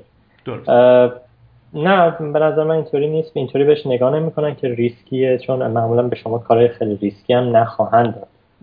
در واقع سری کارهای روتینه به شما میدن که خستتون بکنن و تن همچین و شما بازم داره. زمانی که کار روتین بهت میدن، آیا در واقع احتمال یادگیری چیزی برات به وجود میاد یا نه؟ خب مثلا شما بخواید یه روتر رو چهارصد بار کانفیگ بکنید دیگه چشم بسته اون کارو میکنید، چیزی برات نداره دیگه. اگه اون خیلی واقعا واسه شما آسون باشه نمیدونم واقعا. بعد من خودم هم اینطوری ام، اگه یه روز به این نتیجه برسم که تو این شرکت من چیزی یاد نخواهم گرفت، صد درصد از شرکت بیرون میرم، هیچ شکی درش نیست. واسه همین نمیدونم واقعا چجوری یاد بدم، پس بحثی به اون فرد داره که چجوری بتونه خودشو بکشه بالا. دوست. فقط بحث یاد گرفتن نیست. حالا چیزایی که من یاد گرفتم تو کار کردن خود شما هم بهتر میدونید، یه سری تکنیکال اسکیلز هست که مثلا نرم افزار استفاده کنید، از این پروتکل یا از این پروداکت های مختلف استفاده کنید یا این مدرک‌های داشته باشین. اسکیل‌های مختلف دیگه هم شما حتما باید تو کار بلد باشین، مثل مثلا کامیکیشن اسکیل یا مثلا طریقه صحبت کردن با همکارتون، طریقه نوشتن ایمیل، طریقه نوشتن چجوری از کلمات استفاده بکنید. یه اسکیل دیگه هست، اسکیل ترابل شوتینگ، که چجوری مشکل رو حل بکنید. اگه این مشکل پیش اومد شما وای میسید جیغ میکشید که آه این شبکه اینطوری شد، استرس بگیرید، استرس میگیرید، موهاتون رو میکشید، سیگار میکشید، خودکشی میکنید، یا واقعا میشینید که بفهمید که مشکل از کجاست و مشکل رو حل بکنید. اسکیل های مختلف هست، بیزنس اسکیل هم هست تو تو کار ما، با اینکه من اصلا کارم بیزنس رابطه بیزنس نداره ولی موقع حقوق گرفتن اسکیل بیزنس نیاز داره که شما با اون کارفرما میگن نگوشییت، آره نگوشییت باید بکنید در مورد سالریتون، در مورد اون بنفیت ها. در هر باید همه ما این همه زحمت کشیدیم، به هر حال باید یه جوری حقوقمون برابر باشه با اون اسکیلمون، درسته؟ درسته، صد درصد. واسه همین فقط اسکیل اینجور اسکیلا نیست، یعنی خیلی من خط خود من فقط زوم میکردم روی فقط این, این کتاب بخونم اون کتاب بخونم، ولی بعد فهمیدم که این مشکلات این اسکیلایی که من باید یاد بگیرم فقط اینا نیست. حتی شما باید ریاضیتون هم خوب باشه که نمیدونم پولاتون رو میخوایم بشمارید یا مثلا یا اسکیل دیگه هست که مثلا اگه فیل شدید یا مثلا اگه شکست خوردید توی پروژه، یاد بگیرید که درس بگیرید از اون از اون پروژه. در واقع اجازه بفرمایید صحبت شما رو من اینجوری پارافریز بکنم که برای استخدام شدن موفق ما دو نوع اسکیل داریم، هارد اسکیلز و سافت اسکیلز. هارد اسکیلز همون میشه که شما سیسکو یا میکروتیک یا مایکروسافت یه چیزایی رو باید در حد قابل قبول بلد باشی. سافت اسکیلز میشه هوش هیجانی، مهارت‌های ارتباطی، مهارت‌های مذاکره، تیم ورک یا مقابله با همکارهای عوضی، توی همکاری داری پرابلم این آدم یه جوری باید تحملش بکنی. اینم برامون یه ذره توضیح بده. در واقعش میگن شما چجوری بهترین تیم ممبر میشید، چون همه این شرکتایی که ما باشون کار میکنیم شما یه جوری نمیتونید یه کار و یه پروژه رو تنهایی انجام بدید، اصلا امکان نداره. همیشه تو حداقل پروژه‌ای که ما انجام میدیم توش یه پروژه رو میگیریم، توش چهل پنجاه نفر هستیم. بعضی موقع منم خیلی وقت پیش میاد که از اون فرد واقعا متنفرم، هیچ وقت هیچ سوالی ازش نمیکنم، ولی همه میدونن این غلطه. ولی شما کاری که باید بکنید اینه که نظرهای دیگران رو مورد توجه قرار بدید، حتی اگه نظرشون مخالف مخالف شما باشن. تراست بکنید، در واقع اعتماد بکنید به اعضای اون تیم. و همونطور که گفتم یکی دیگه هم چیز بود، learn from failure بود. یعنی در واقع اگه شکست خوردین تو پروژه، دفعه بعد سعی بکنید که دوباره همون شکست رو تکرار نکنید، همون failure رو تکرار نکنید. درست. منم خیلی شکست خوردم تو تو همه کار، مثلا پیدا کردن کار، تو امتحانام صد بار منم امتحانام افتادم، فیل شدم. خیلی از شرکت‌ها اصلا محل ندادن به رزومه من. ولی خب چه میگم ادامه دادیم دیگه، هیچ هیچ وقت ناامید نشدیم. درسته. یه نکته دیگه رو هم من میخوام روش تاکید بکنم و نظر شما رو دوست دارم بدونم، این این هستش که وقتی شما وارد یک شرکت میشی به عنوان کارآموز یا حتی به عنوان یک کارمند صفر کیلومتر، اینی که منتور بالای سرت یا سرپرستت اسمشو بذاریم یا اون مدیر میانی، هر کسی که مافوق توست، خیلی تاثیرگذاره که تو چجوری بار بیای و دی ان ای چجوری شکل بگیره. آیا تو رو یک آدم وابسته بار بیاره، آیا بهت اعتماد به نفس بده یا تو سر خود تو سرت بزنه که نکنه یه روز جاش رو بگیری. آیا تو هم به این قضیه اعتقاد داری که اون آدمی که تو رو قراره منیج بکنه خیلی مهمه، شاید اصلا تا آخر عمر تو رو یک جوری بار بیاره که یا مثبت مثبت باشه یا منفی؟ این مشکل رو من اینطوری بزنین توضیح بدم که البته تو همه جای دنیا اینطوریه، ولی فکر می‌کنم تو ایران یه مقدار این مشکل بیشتر بابه. بهش میگن بت پرستی و بت سازی از دیگران که شما یکی رو می‌بینید که یه نالجی داره و شما از اون یه بت می‌سازی که این آقا مثلا بهترین فرد تو اون زمینه هستش. این باعث چی میگن عقب موندن شما میشه از بقیه. شما موقعی پیشرفت میکنین که همچین بوتی رو نداشته باشه واسه خودت. ولی من من خودم هم همچین حالتی بودم، من تو ایران که بودم واسه خودم بوت بوت میساختم که مثلا فلان استاد خیلی کارش درسته یا مثلا فلان فرد خیلی میدونه و همیشه همین این داستانا هم یه مقدار به حاشیه میره همیشه که چی میگم این داستانه که کی از کی بهتره. بله. کسی که بالا سر شما کار میکنه، من واقعا یادم نمیاد واقعا یادم نمیاد که من حداقل من از خود تعریف کردن میشه، ولی یادم نمیاد کسی تو زمینه شبکه من بیشتر دونسته باشه واقعا و من بخوام اونو دنبال بکنم که به اون برسم. من همیشه هر چقدر وقت داشتم میشستم درس میخوندم و خودم نمیدونستم دارم به کجا میرم. حالا شاید تو حوزه برنامه‌نویسی و این چیزا خیلی بزرگتر از من هستن، ولی من هیچ وقت به این داستان فکر نمی‌کنم که مثلا چون این آقا مثلا خیلی خوب میدونه یا مثلا منو کمک میکنه یا منو کمک نمی‌کنه دلیل نمیشه که من راهمو ادامه ندم. به خود باوری فکر کنم مربوط باشه این داستان که شما منتظرید که یکی بالا سرتون چه می‌دونم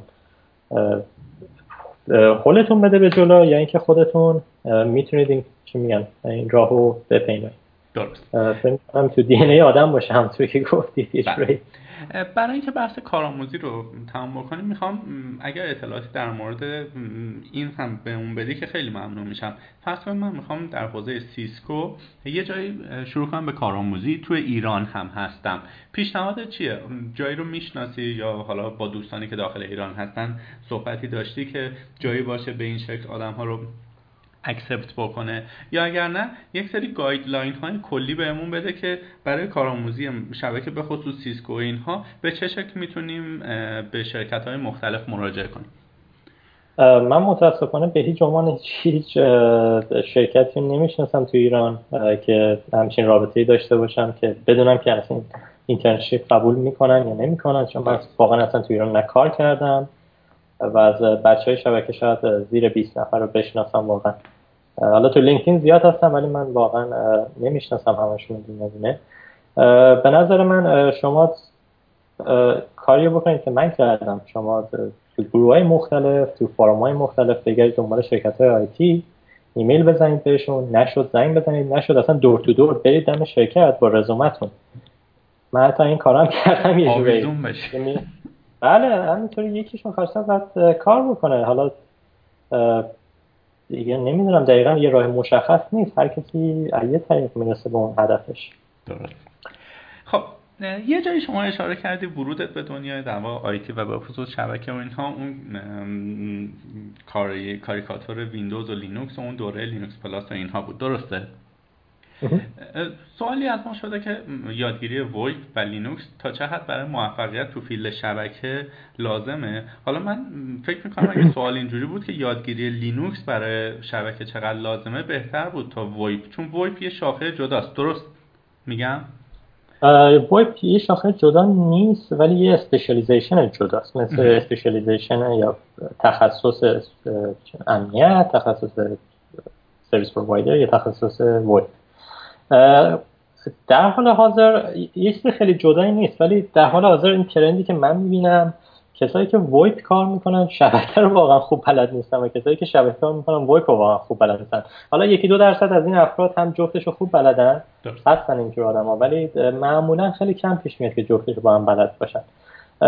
ویب خود منم شبکه رو بلدم، یه چیزایی از ویب میدونم، واقعا نه زیاد، ولی چون یه سریش مربوط میشه به کار ما، یعنی کسی که مثلا میخواد یه دونه ویب سرور راه بندازه، ما باید یه موقعی که پکیجاش میرسه به سمت راوتر یا سوئیچ، ما یه جوری باید کیو اس رو اون پکیجاش ست بکنیم. واسه همین کارهای اونا یه جوری به کارهای ما ربط پیدا میکنه. حالا من واقعا نمیدونم دلیلش رو چرا اینا یکم از هم جدا میبیننش، ولی بازم حتی در زمینه کار پیدا کردن در موردش، موقعی که من مثلا تو این جاب جاب دیسکریپشن های شرکت مختلف رو نگاه میکنم، یا متخصص ویب میخوان یا متخصص شبکه میخوان، خیلی کم پیش میاد که جفتشو با هم بخوان. درست. خب یه توضیح هم در مورد لینوکس برامون بده که لینوکس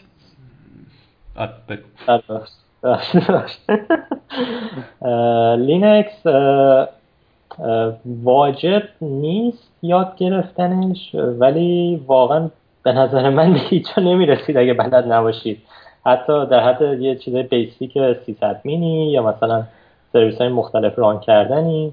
چون یه زمان یه دوره‌ای بود تو ایران که حالا میکروتیک هم گفتید، من یه جا دیدم که سوال پرسیده بودن، یه دوره‌ای بود تو ایران که محصولات شرکت‌های مختلف خیلی نبود تو ایران و همه روی لینکس زوم می‌کردن، یعنی در واقع می‌خواستن یه دی اچ تی پی سرور درست کنن یا یه کش سرور درست کنن یا وب سرور یا هر چیز دیگه، همش روی سرور سرور لینکس. واسه همین این لینکس یه جوری گیره خورده بود به کار کسی که شبکه‌ام کار می‌کردن و حتی خود من. ولی مثلا من اون هر چیزی که اون موقع یاد گرفتم در مورد لینکس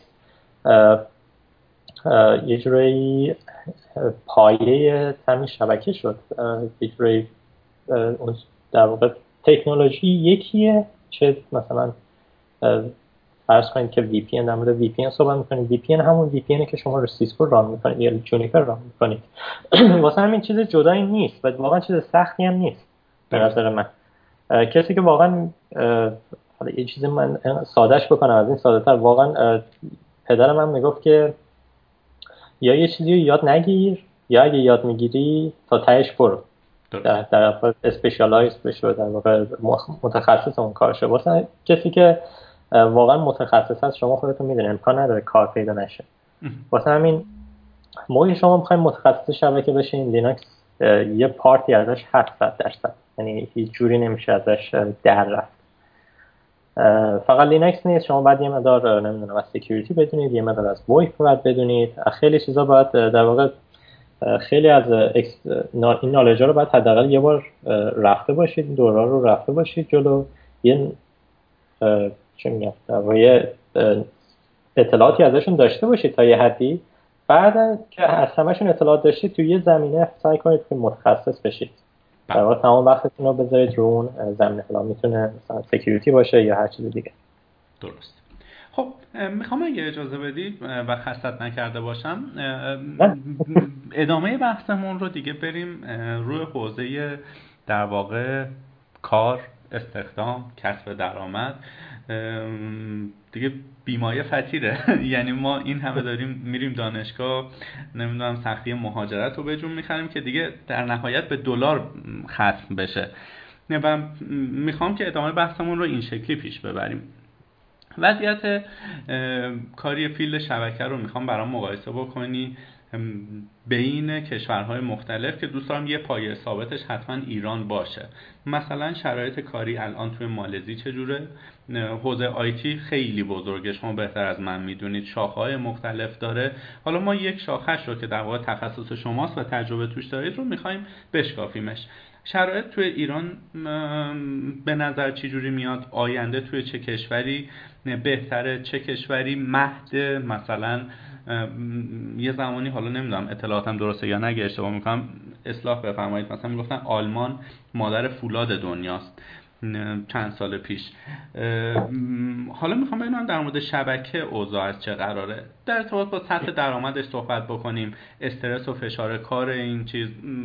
من خیلی از دوستانی که سیصد مین هستم دیدم که اکثرا کچل هستن، آدمای عصبی ان، همه عینکی ان، اصلا سمتشون نمیشه رفت و اینها. خب معلومه یک سروری زیر اتک قرار میگیره و خودتی و خدای خودت باید جلو این رو بگیری. اگر دیداس باشه که دیگه فقط باید بشین دعا کنی طرف بیخیال شه، از اون طرف ممکنه جریمه بدی به اون شرکتی که داری هاستش میکنی. همه اینا رو میخوام در واقع خیلی شفاف برامون توضیح بدی که من مبتدی بتونم تصمیم بگیرم که آیا تیپ شخصیتی من به این کار میخوره یا نه، اگر میخوره چه شرکت چه کشوری بهترین نتایج رو برام خواهد داشت. تاثیر به شخصیت خودتون داره همونطور که گفتید. من خودم اگه برگردم در پانزده سال پیش یا ده سال پیش دوازده سال پیش میرم سراغ برنامه‌نویسی واقعیت. درست. و شروع میکنم برنامه‌نویسی با این اطلاعاتی که الان دارم. ولی خب الان دیگه واسه من خیلی دیر شده که من خیلی این شبکه رو جلو رفتم واقعا ارزششون. فقط هم به خاطر این نیست که واقعا درآمد شبکه بده یا درآمد برنامه‌نویسی بده. فقط به خاطر اینه که من همیشه از دوران جوانی همش دنبال این بودم که یه چیزی به این دنیا اضافه بکنم. نه اینکه بیام من محصولات دیگران رو یاد بگیرم که چجوری کانفیگ میشه و فقط کانفیگش بکنم. خب اینو که همه بلدن انجام بدن یا همه میتونن یادش بگیرن. همه میتونن انجام بدن، یادش بگیرن، اصلا چیز خاصی هم نیست. و پس چی شما رو خاص میکنه از دیگران؟ حالا برنامه‌نویسا ما، حالا با اینکه من رشتم شبکه است ولی تو شرکت ما خیلی برنامه‌نویسن یه جوری، یعنی شاید هشتاد درصد برنامه‌نویسن. شما خودتون بهتر میدونید یه سری برنامه‌نویسای جاوا و نمیدونم پایتون این چیزاست و یه سری پروگرامینگ لنگویج‌های ریسرچ مثل مطلب و آر و نمیدونم اینجور لنگویج‌ها. والا من سوالاتون اصلا کلا یادم چیزمون خوب پرسید. نه من مقصر بودم، بعد پرسیدم. شر... تفاوت شوار... شرایط کاری شبکه. اول بذار اینو ازت بپرسم چون مطلب خوبی اشاره کردی. نه چی تو حوزه برنامه نویسی دیدی که اگر میگی الان برگردم چند سال پیش اون حوزه رو میرم؟ یکیش این بود که من خیلی دوست داشتم که یه چیزی داشته باشم من خودم، در واقع چه میدونم یه اختراعی، یه برنامه‌ای که من خودم نوشته باشم، یه چیزی اد کرده باشم به این دنیا. یکی دیگه‌ش هم همین بازار کاره. نمیخوام بگم بازار کار خیلی بده واسه شبکه، صد درصد اینطوری نیست، ولی شما محاله که برنامه‌نویسیت خوب باشه و کار خوب پیدا نکنی، امکان نداره. درست. حداقلش اینجا من میدونم که میشناسم کسایی که جاوا پروگرامرن، واقعا جاوا اسکیل‌های خوبی دارن و بهترین حقوق هم دارن میگیرن. هیچ واقعا من یه نفر برنامه‌نویس نمیشناسم که بیکار مونده باشه و خیلی هم سریع کار پیدا میکنن. واسه همین میگم که حالا الانم همچین میگم راز نمیگم راضی نیستم، ولی اگه برگردم اون زمان این کار انجام میدادم. خب حالا بریم سراغ مقایسه فضای کاری شبکه بین کشورهای مختلف. اطلاعاتی داری که بهمون بدی؟ فکر نکنم به غیر از مالزی و سنگاپور من اطلاعات دیگه داشته باشم، ولی حالا این این این منطقه رو به شما میگم که چجوری اینا یه جوری مصرفگرا هستن، کلا مردم مصرفگرایی هستن و خیلی جالبه که شما اگه یه چیزی اینجا بسوزه یا خراب بشه درستش نمی‌کنن، می‌ذارنش بیرون یه دیگه می‌خرن. اصلا خیلی شما مثلا ماشینتون خراب بشه یا قطعش خراب بشه، چیزی که ما تو ایران می‌ریم درستش می‌کنیم، اینا یه همچین چیزی ندارن بعد عوضش بکنن. خب آیا این واقعا ما میانگین سطح درآمدمون پایینه و یک چیزی رو سعی می‌کنیم خیلی نگرش داریم، مواظبش باشیم، خراب شد حد اول خودمون ترای می‌کنیم درستش کنیم، اگه نشه می‌بریم پیش متای حساس. دلیلش اینه درسته، یکی یکی دلیلش اینه، یکی دلیل دیگه‌ش البته این داستان اینا هم خوبه، چون که شما فرض کن که یه رادیاتورتون ماشینتون مثلا خراب میشه یه جوری درستش می‌کنید و چهار روز بعد دوباره خراب میشه و موتور می‌سوزونه، یا اینکه مثلا از همون اول می‌تونید یه رادیاتور با هزینه خیلی کمتر از اون موتور بخرید و همه چی درست میشد. اینجور مشکلات هم هست ولی کلا مصرفگرا هستن. یکی از یکی پرسیده بود که میکروتیک اینجا استفاده میکنه؟ نه خیلی، چون من تا حالا میکروتیک ندیدم اینجا کسی استفاده بکنه. دلیلش هم اینه که یه شرکتی که مثلا میخواد شبکه‌اش رو راه بندازه، مثلا میخواد یه شبکه راه بندازه تو شرکتش، میاد به این نگاه میکنه که خب این شبکه رو من راه انداختم، مثلا آقای شکیب میاد اینو نصب میکنه واسه من، فردا مثلا شکیب نمیدونم این تو این کشور نیست یا مثلا دیگه با من کار نمیکنه، من میتونم یه انجینیر دیگه پیدا بکنم که اینو کانفیگ بکنه. اگه مشکلی داشتم آدمای زیادی هستن که اینو بتونن درست بکنن. این سوال متأسفانه تو مالزی نه، برای یه سری از پروداکت های مثل اوپن سورس و یه سری از پروداکت های مثل میکروتیک که اصلا تو اینجا اصلا جا نیفتاده و کسی استفاده نمیکنه، چون ساپورتی واقعا واسش وجود نداره. درست. کسی بلد نیست اصلا این این چیزا رو. با اینکه خیلی قیمتش هم نمیدونم یک دهم از تجهیزات سیسکو شاید باشه، ولی واقعا ساپورتی واسش نیست و واسه همینه یک دلش. درست. توی ایران رو نمیدونم چجوری کار میکنن. اونم تو ایران هم واقعا میدونم که مشکلات تجهیزات خریدن و لایسنس و آپدیت و اینا دارن. مسلماً تجهیزات جدید که میاد خب قیمتش خیلی بالا، اصلا به صرفه نیست تو ایران خریدنش. میگم بازم جای مختلف با فرق میکنه. حالا تو سنگاپور و مالزی که اینطوری یه حالت ترند بیس داره، یه چیزی که باب میشه اینا حتما باید بگیرن تستش بکنن، امتحانش بکنن و ایمپلیمنتش بکنن.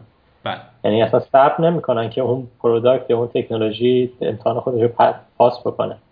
من نمیدونم حالا اینجا که اینطوری. آیا شما شما هم اعتقاد دارید که کار شبکه به خصوص سیصدمین ها کار استرسی هست؟ من یه داستانی به شما میگم. من واقعا همون داستانی که کچلی که گفتیم منم داشتم کچل میشدم. من اینقدر دیگه فشار کاریم بالا بود که تقریبا هر روز استعفا میدادم و با هم صحبت میکردن که بمون و یه بار مثلا باز میمونم، هفته بعد دوباره استعفا میدادم. انقدر انقدر استرس کاری بالا بود. بعد از اینکه کلا استعفا دادم از کارم، یعنی کلا کار نداشتم، یه حالت چیز شده بودم، قانشین شده بودم دیگه. الان میرفتم تو جنگل زندگی میکردم که هم از کلا از اینترنت و اینا دور باشم، انقدر زده شده بودم دیگه از همه چی. شما به یه جایی میرسید که واقعا باید فکر بکنید که کار و انجویمنت یا مثلا تفریح واقعا دو تا چیز جدا هستن. اگه واقعا این ترازو رو توی یه جا توی مساوی هم قرار ندید با مشکل برمی‌خورید صد درصد. من به این مشکل خوردم. من واقعا مریض شده بودم، واقعا مریضی روی روانی گرفته بودم از دست کارم و از کارم میومدم خونه میشستم درس میخوندم، صبح میشدم میرفتم سر کار، سر کله زدن با پروتکل ها و سرویس های مختلف دیگه. این بود دادم نمیدم جواب سوالت رو دادم. بریم سراغ بحث شیرین پول. اوضاع درآمدی شبکه کارا چی جوریه؟ شبکه کار و درآمد من میتونم بگم یه مقدار به شانس ربط داره، یه مقدار به اون اسکیل، همونطور که گفتم اسکیل چی میگن نیگوشیشن یا مثلا چقدر چونه بزنید.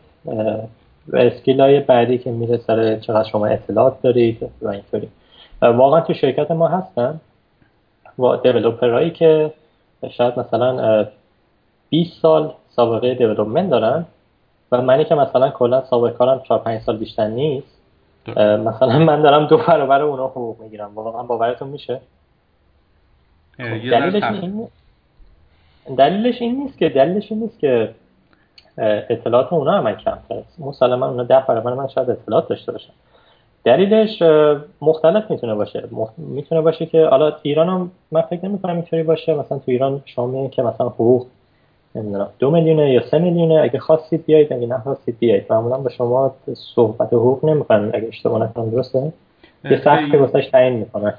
آره، و این هم بسته به شرکت‌های مختلف خیلی با هم متفاوته. مثلا شهر تهران برای خودش یک جزیره جداییه، کل ایران هم یه چیز جداست از لحاظ درآمدی. درست. ولی اینجا تا اونجایی که من میدونم هر چی هر جایی که من رفتم واسه اینترویو، موقعی که ازم پرسیدن همیشه ازتون میپرسن که چقدر پول سالری میخوای، چقدر حقوق میخوای، و این سوالا قصد میکنن که شما بفهمن که شما واقعا چقدر راضیت میکنه. درست. حالا شما یه مبلغ میگید یا با اون بودجه اون شرکت میخوره یا نمیخوره. حالا شانسن اینطوری بود، واقعیت شو بهتون بگم اون موقع که من میخواستم برم به تی ام از سیسکو هم آفر داشتم. من به سیسکو یه آفری دادم، در واقع یه چی میگم یه رنجی رو باشون فیکس کردم که مثلا اینقدر حقوق میخوام و میخواستم برم سیسکو و تی ام گفتم خب حالا که من میخوام تی ام رو چیز بشم و در واقع نمیخوام برم، بذار به اینا دو برابر حقوق بگم که اینا خودشون قبول نکنن. و من نمیدونم چرا همیشه این داستان این داستان ریسک کردن من همیشه کار میکنه. بله اینطوری شده دیگه.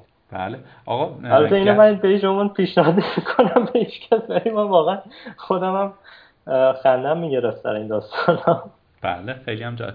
ولی شکیب عزیز، ما آخرش یه رقم از زبان شما نتونستیم بکشیم بیرون. من نمیخوام در مورد خودت صحبت بکنیم، میخوام بگی که یک شبکه کار چند هزار دلار میتونه در سال درآمد داشته باشه؟ من به دلار نمیدونم، اینجا به رینگت حساب میکنیم. مو... یه سری از سایت‌ها رو میبینید مثلا میگن شبکه کار حقوقش هفتاد و پنج هزار دلار تا صد هزار دلار در ساله. اینجا مثلا میشه هفتاد و پنج هزار دلار تا صد هزار دلار تا صد هزار رینگت که در واقع رینگت یک سوم دلاره. در واقع با اون کارنسی اون کشور شما حقوق میگیرید. دلیل نمیشه که شما مثلا تو آمریکا مثلا هفتاد هزار تا حقوق میگیرید، اینجا هم هفتاد هزار تا حقوق میگیرید. اینجا هفتاد هزار تا حقوق میگیرید ولی به رینگت مالزی. واسه کسایی که اینجا مالزی اینطوری ایرانو نمیدونم، مالزی کسی که فارغ تحصیل شده و کار پیدا میکنه یه رنجی حدود سه هزار رینگت تا چهار هزار رینگت رو میگیره در ماه دیگه. همین دیگه. سوال بعدیم اینه که سیسکو رو مد نظر قرار بدیم، چقدر باید بلدش باشیم که بتونیم راحت استخدام بشیم؟ من پیشنهاد نمی کنم که فقط به این دنبال یاد گرفتن سیسکو، چون الان که تو هر شرکتی میخوان اینترویو بکنن طبق تجربه من شرکت ها یه جوری شدن که نمیخوان خودشونو با یه وندر گره ببندن، یعنی مثلا شرکت آمازون یا لینکدین یا هر شرکت دیگه دنبال یه سلوشن میگردن که بعدن فردا قفل نشن به اون سلوشن. یعنی اگر الان کلی اینوست کردن یا سرمایه گذاری کردن روی تجهیزات سیسکو، بعدا مجبور نشن که دیگه نمیدونم حالا شاید سیسکو بهشون گران فروشی بکنه، خیلی راحت بتونن سویچ بکنن به یه وندر دیگه مثل جونیپر مثلا. واسه همین شما هم باید همین کارو دقیقاً بکنید. شما هم باید سرمایه گذاری نکنید فقط روی شرکت، شما باید تکنولوژی رو یاد بگیرید. تکنولوژی که یاد بگیرید دقیقاً فقط کامنداش من دارم ممکنه فرق بکنه تو دوتا برند مختلف. خیلی جالبه، من حتی بهتون اینطوری بگم که من معمولا کامند حفظ نمی کنم. من معمولا تکنولوژی رو میخونم، دیزاین رو میخونم که چجوری ایمپلیمنت میشه. حتی تو اینترویو سیسکو مثلا ازم سوال میپرسیدین که مثلا برای کانفیگ کردن این چه کامندی رو باید بزنیم، من بهشون گفتم نمیدونم، من کامند حفظ نمی کنم، ولی اگه اینترنت برید برم چک میکنم بهت میگم. و هیچ مشکلی هم نداشت، مثلا هیچ پوینت منفی تو اینترویو نبود، چون اونا هم میدونن که چقدر کامند وجود داره و شما امکان نداره همه رو بتونید حفظ بکنید. شاید هر دو تا یه کامن رو یه بار مجبور بشه بزن. بله، هم مثلا خیلیشون مورد نیاز نیست، بعضیشون تو کورنر کیس دیزاین، یعنی موارد خاص استفاده میشه. کسی که کامن حفظ میکنه دیزاین ممکنه بلد نباشه. بله. به دیزاین اشاره کردی، میخوام این سوال ازت بپرسم برای اینکه من تبدیل بشم به طراح و معمار شبکه، چه رودمپی رو به هم توصیه میکنی که به معنای واقعی کلمه من یک اسپشیالیست باشم؟ رودمپ فکر کنم در مورد این صحبت کردم که شما باید تو کل زمینه جنرال شبکه یه مقدار پیشروی کرده باشین، حداقل یه مقدار از سکیوریتی بدونید، یه مقدار از وایس بدونید، یه مقدار از راوتینگ سویچینگ بدونید و بعد از این خودتون تصمیم بگیرید که حالا نمیدونم نسبت به علاقتون یا نسبت به بازار کاری که میبینید برید به سمت اسپشیالیزیشن تو اون شبکه، تو اون تو اون رشته.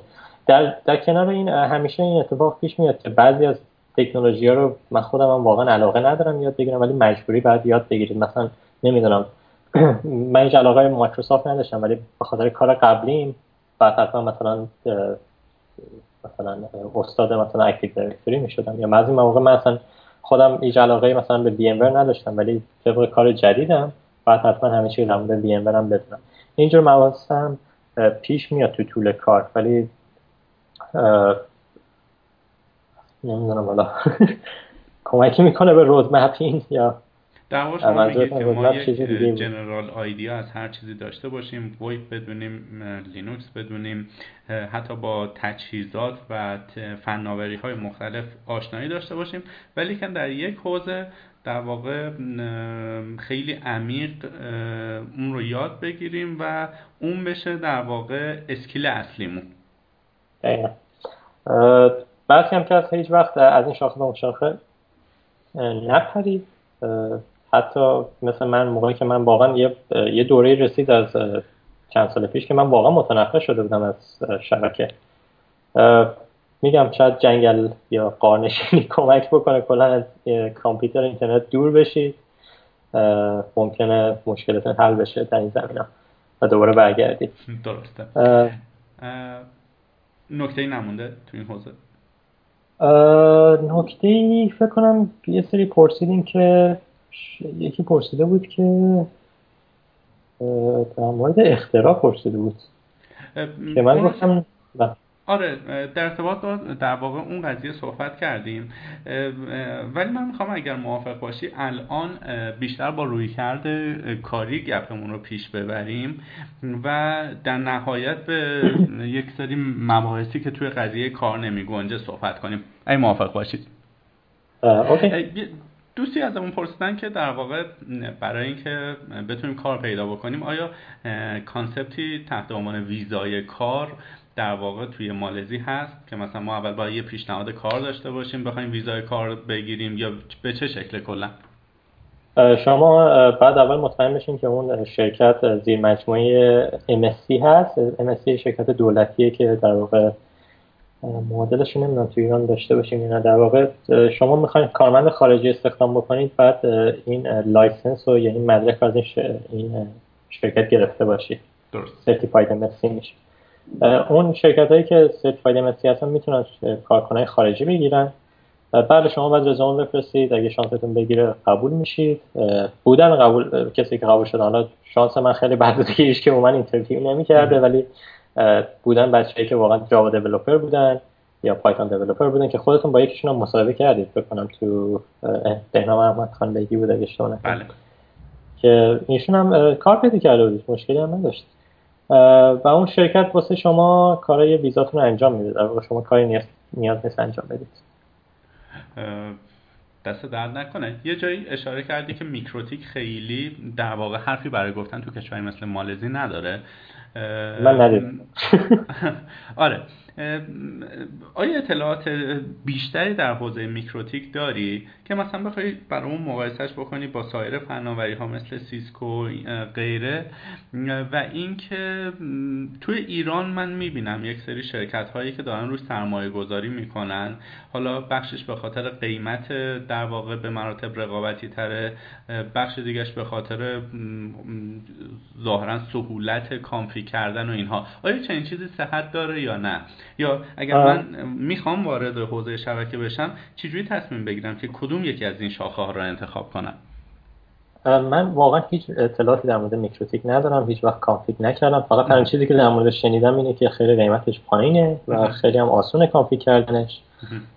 کسی که میخواد وارد حوزه شبکه بشه هیچ ربطی نداره که مثلا بگم من مثلا میکروتیک یاد بگیرم. شما اگه سیسکو یاد بگیرید میکروتیک هم هشتاد درصد کانسپت رو کاور کردید، اگه سیسکو میکرو... میکروتیک یاد بگیرید همینطور برای سیسکو، چون بیس اینا تقریبا یکیه، آی پی ادرس ها یکیه، دی اچ سی یکیه، وی پی ان یکیه، واسه همین جفتش رو یه جوری دارید با هم میرید جلو. حالا نمیدونم، حالا من خودم هم میکروتیک حالا هیچ وقت کانفیگ نکردم ولی بعید میدونم واقعا اینقدر سخت باشه. من, من که هیچ وقت بهش دست نزدم مطمئنم اینقدر سخت نخواهد بود، حتی واسه من که مثلا واسه اولین بار بخوام برم سراغ این محصولات، چون خیلی پیش میاد اینجا با محصولات مختلف، فقط میکروتیک نیست، اینجا محصولات چون چینی میاد، اینجا هندی میاد که با خودشون برند دارن و هیچ کدومشون هم واقعیت خیلی چی میگن موفق نبودن، واقعا حرفی برای گفتن ندارم. نه واقعا خبر برسیسکو باشه. خب من این موافق باشید ترجیح میدم که خیلی بیش از این روی میکروتیک صحبت نکنیم با توجه به اینکه حالا من هیچ اطلاعاتی در موردش ندارم. مشکلی نیست. اگر از از بخوام که جاب دیسکریپشن یک سیصد مین رو برام توضیح بدی لیستوار چی میگی؟ سیصد مین کسی است که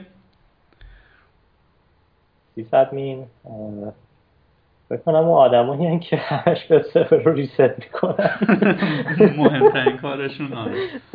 اتفاقا یاد یه سوالی افتادم که یکی پرسیده بود که اتوماسیون کار ما رو از همون میگیره یا نه، که بله بله اگه مثلا تو خود شما سیصد مین بعد باشین تا یه حدود دیگه، درسته؟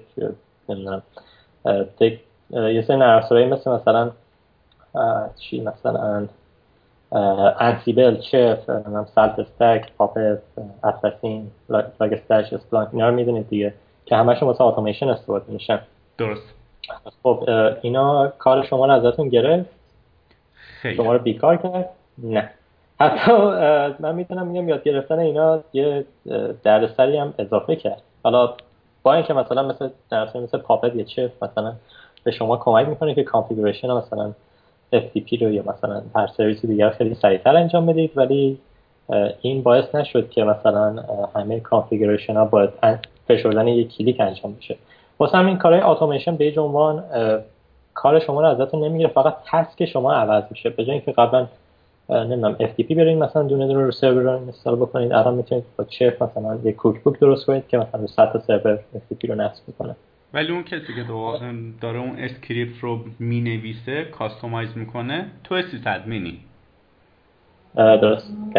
حالا سیصد مینی که شما میگید من یاد فقط چیز میندازه، کسایی که نمیدونم با مایوسکیل کار میکنن، با آپاچی کار میکنن، وب سرور رو ران میکنن یا میل سرور رو میخوام توضیح بدی، چون اون مثلا مدینه فاضله حوزه شبکه اینه که توی شرکت های مثلا آی اس دی پی و پپ و اینا توی ایران میری مثلا از سیصد مین یک جوری صحبت میشه انگار خداست، یه آدمیه که یه اتاق خاصی داره، خیلی خودش رو در واقع از موضع بالا داره به بقیه چیزا نگاه میکنه.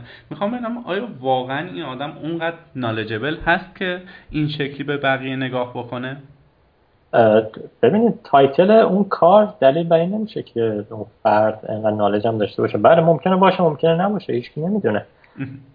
ولی نه، ممکنه مثلا تو حوزه شبکه هم شما میتونید انقدر نالج کسب بکنید که چه میدونم یه ریاضیدان یا فیزیکدان هم مثلا شما انقدر نالجش به شما نرسه، نمیشه یه جوری مقایسه کرد.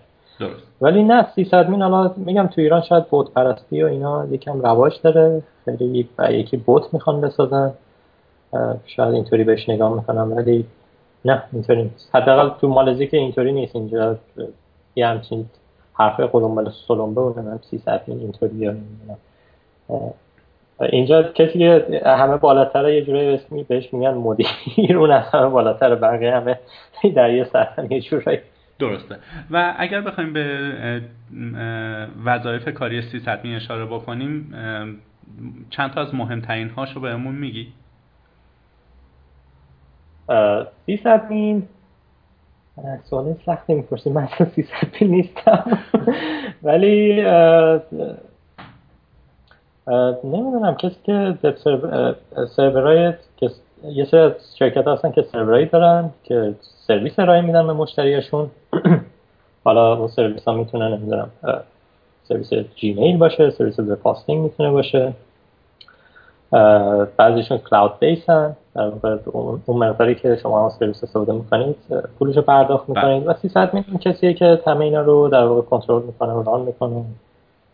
این این تعریف من شاید حالا اشتباه باشه، منو دعوا نکنید. خواهش میکنم. مطالعه در زمینه آی او تی داشتی؟ اینترنت آف تینگز. این آی او تی که من هر دفعه میشنوم اسم این آی او تی یاد یه خاطره میافتم که بعضی اگه یادتون باشه در بیست سال پیش تو ایران میگفتن ما کامپیوترمون ال جیه. آره. یه کامپیوتر ال جی خریدیم. این آی او تی یه همچین حسی به من میده که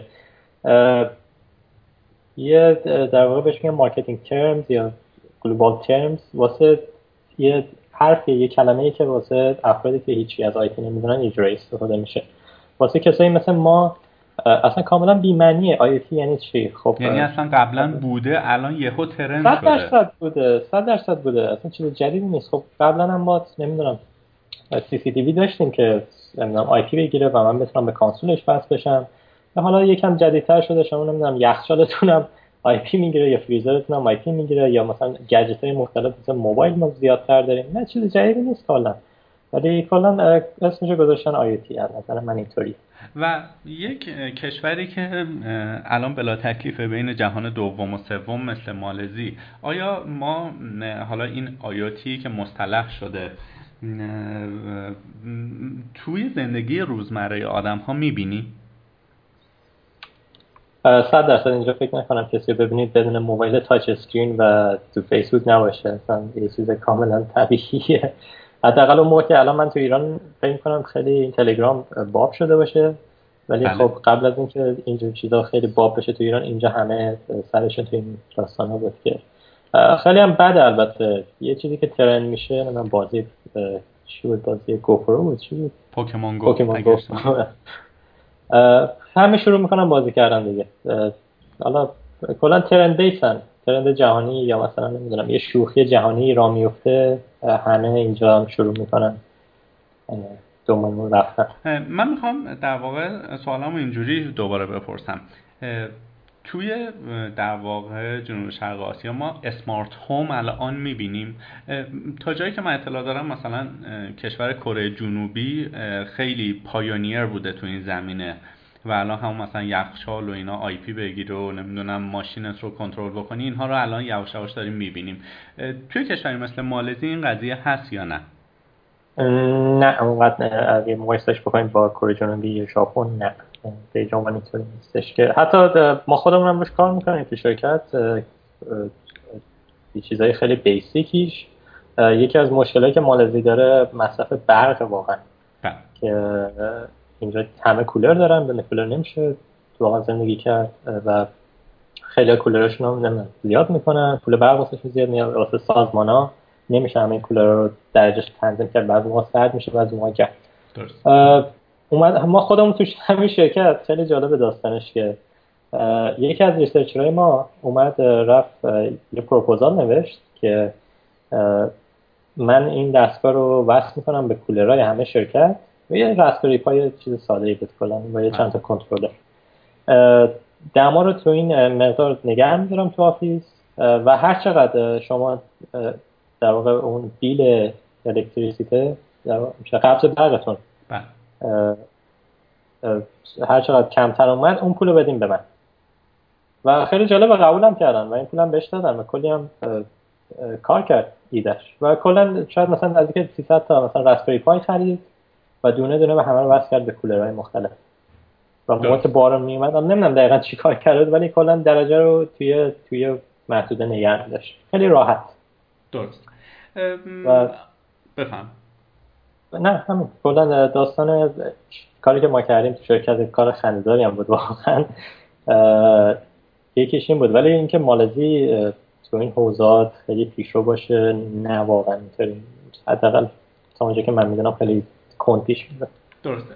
آقای شایگان عزیز، ما نمیتونیم بحث از شبکه بکنیم، بحث از زیرساخت بکنیم و پای رد پای سکیوریتی و امنیت به میون نیاد. خب الان یکی از دغدغه‌های بزرگی که در واقع فعالان حالا سیلیکون ولی در واقع روش انگشت گذاشتن امنیت همین آیوتیه که روزی ممکنه که در واقع مجرمین سایبری یا همین هکرها در واقع عنان این آیوتی رو در دست بگیرن و زندگی آدم‌ها رو مختل بکنن.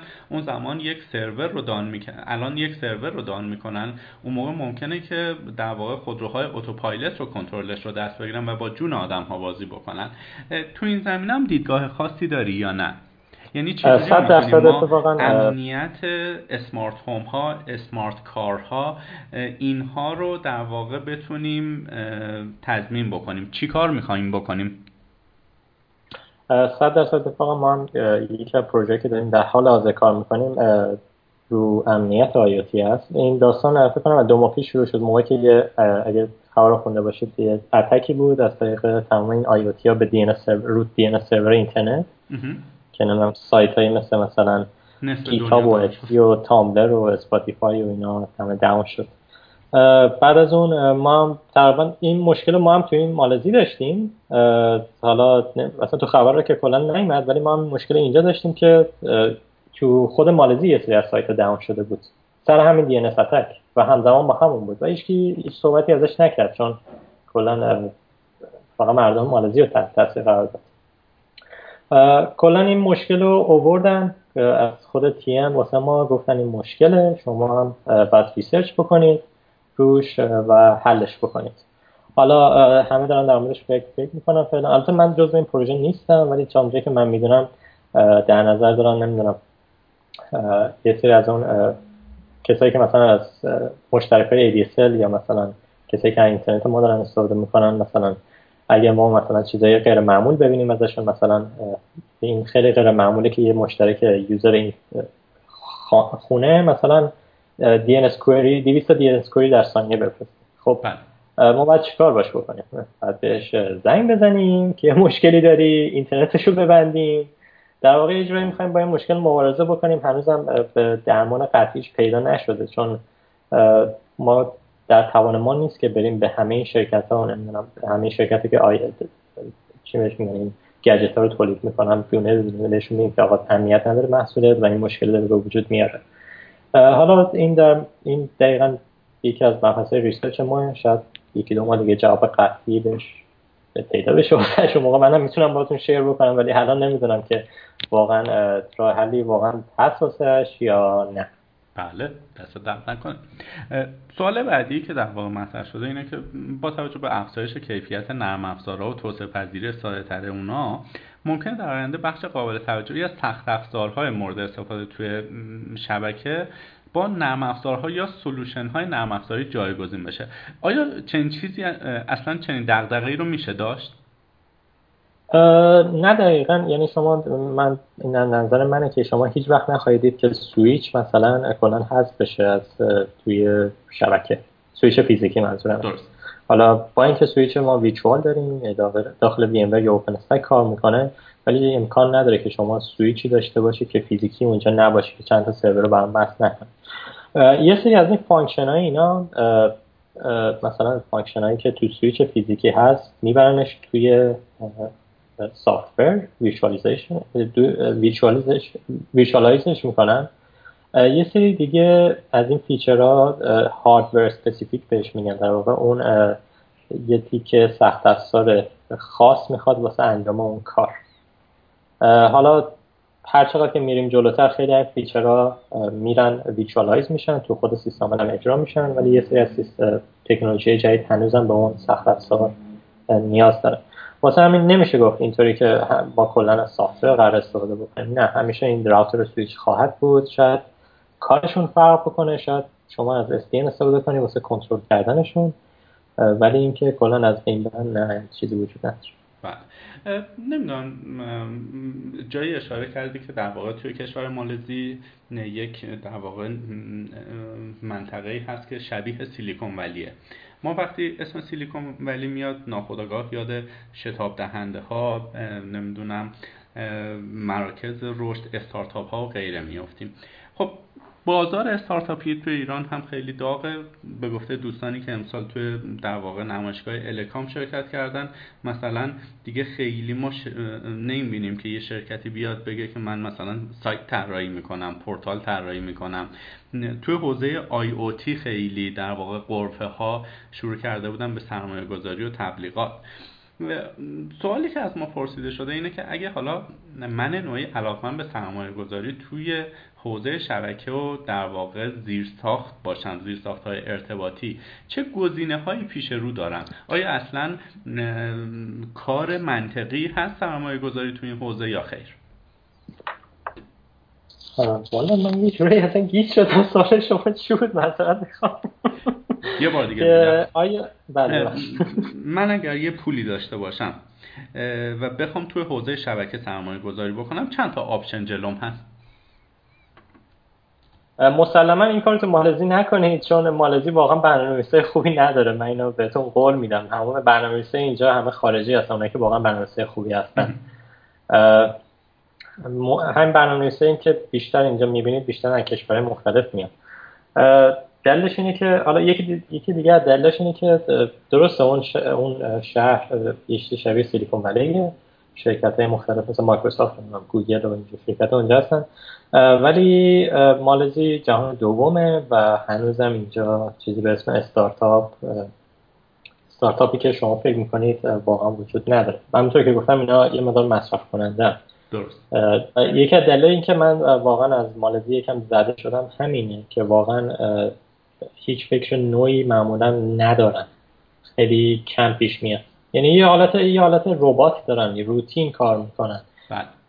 از نظر من اینطوریه. حالا خب حالا اگر حتما بشن این حرفای منو بشنون، ولی اینطوری اصلا من اگه بخوایم در مورد ایران این قضیه رو در موردش صحبت کنیم، چطور سرمایه گذاری تو حوزه شبکه توی ایران چه کارا من میتونم باهاش بکنم، چه چیزهایی رو میتونم تأسیس بکنم؟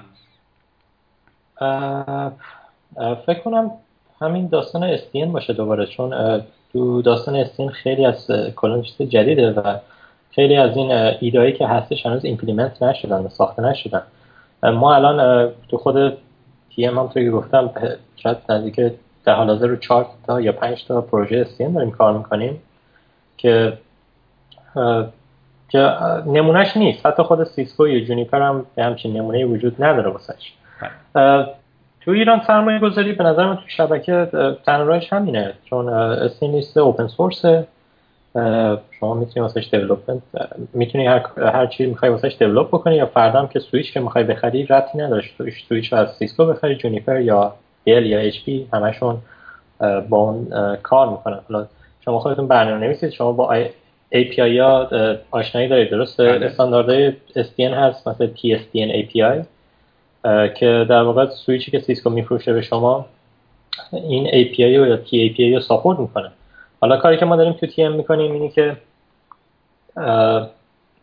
داریم در واقع یه اینترفیسی مینویسیم واسه که فرقی نداشته باشه که ما از سوئیچ رو از کی میخریم، جونیپر میخریم، سیسکو میخریم یا هر چیزی میخریم، با این کنترلر ما کار میکنه. در واقع بچه‌ها شوخی میکنن شرکت بهش میگن سوپر کنترلر که در واقع همه این دیوایس ها رو همزمان با هم کنترل میکنه. یک یه نمونهشو میتونم مثال بزنم که فرض کنید که شما اینترنتتون نمیدونم خونه دومه و فردا مثلا مهمون دارید خونتون و نیاز دارید که مثلا اینترنتتون رو آپگرید بکنید به ده مگ.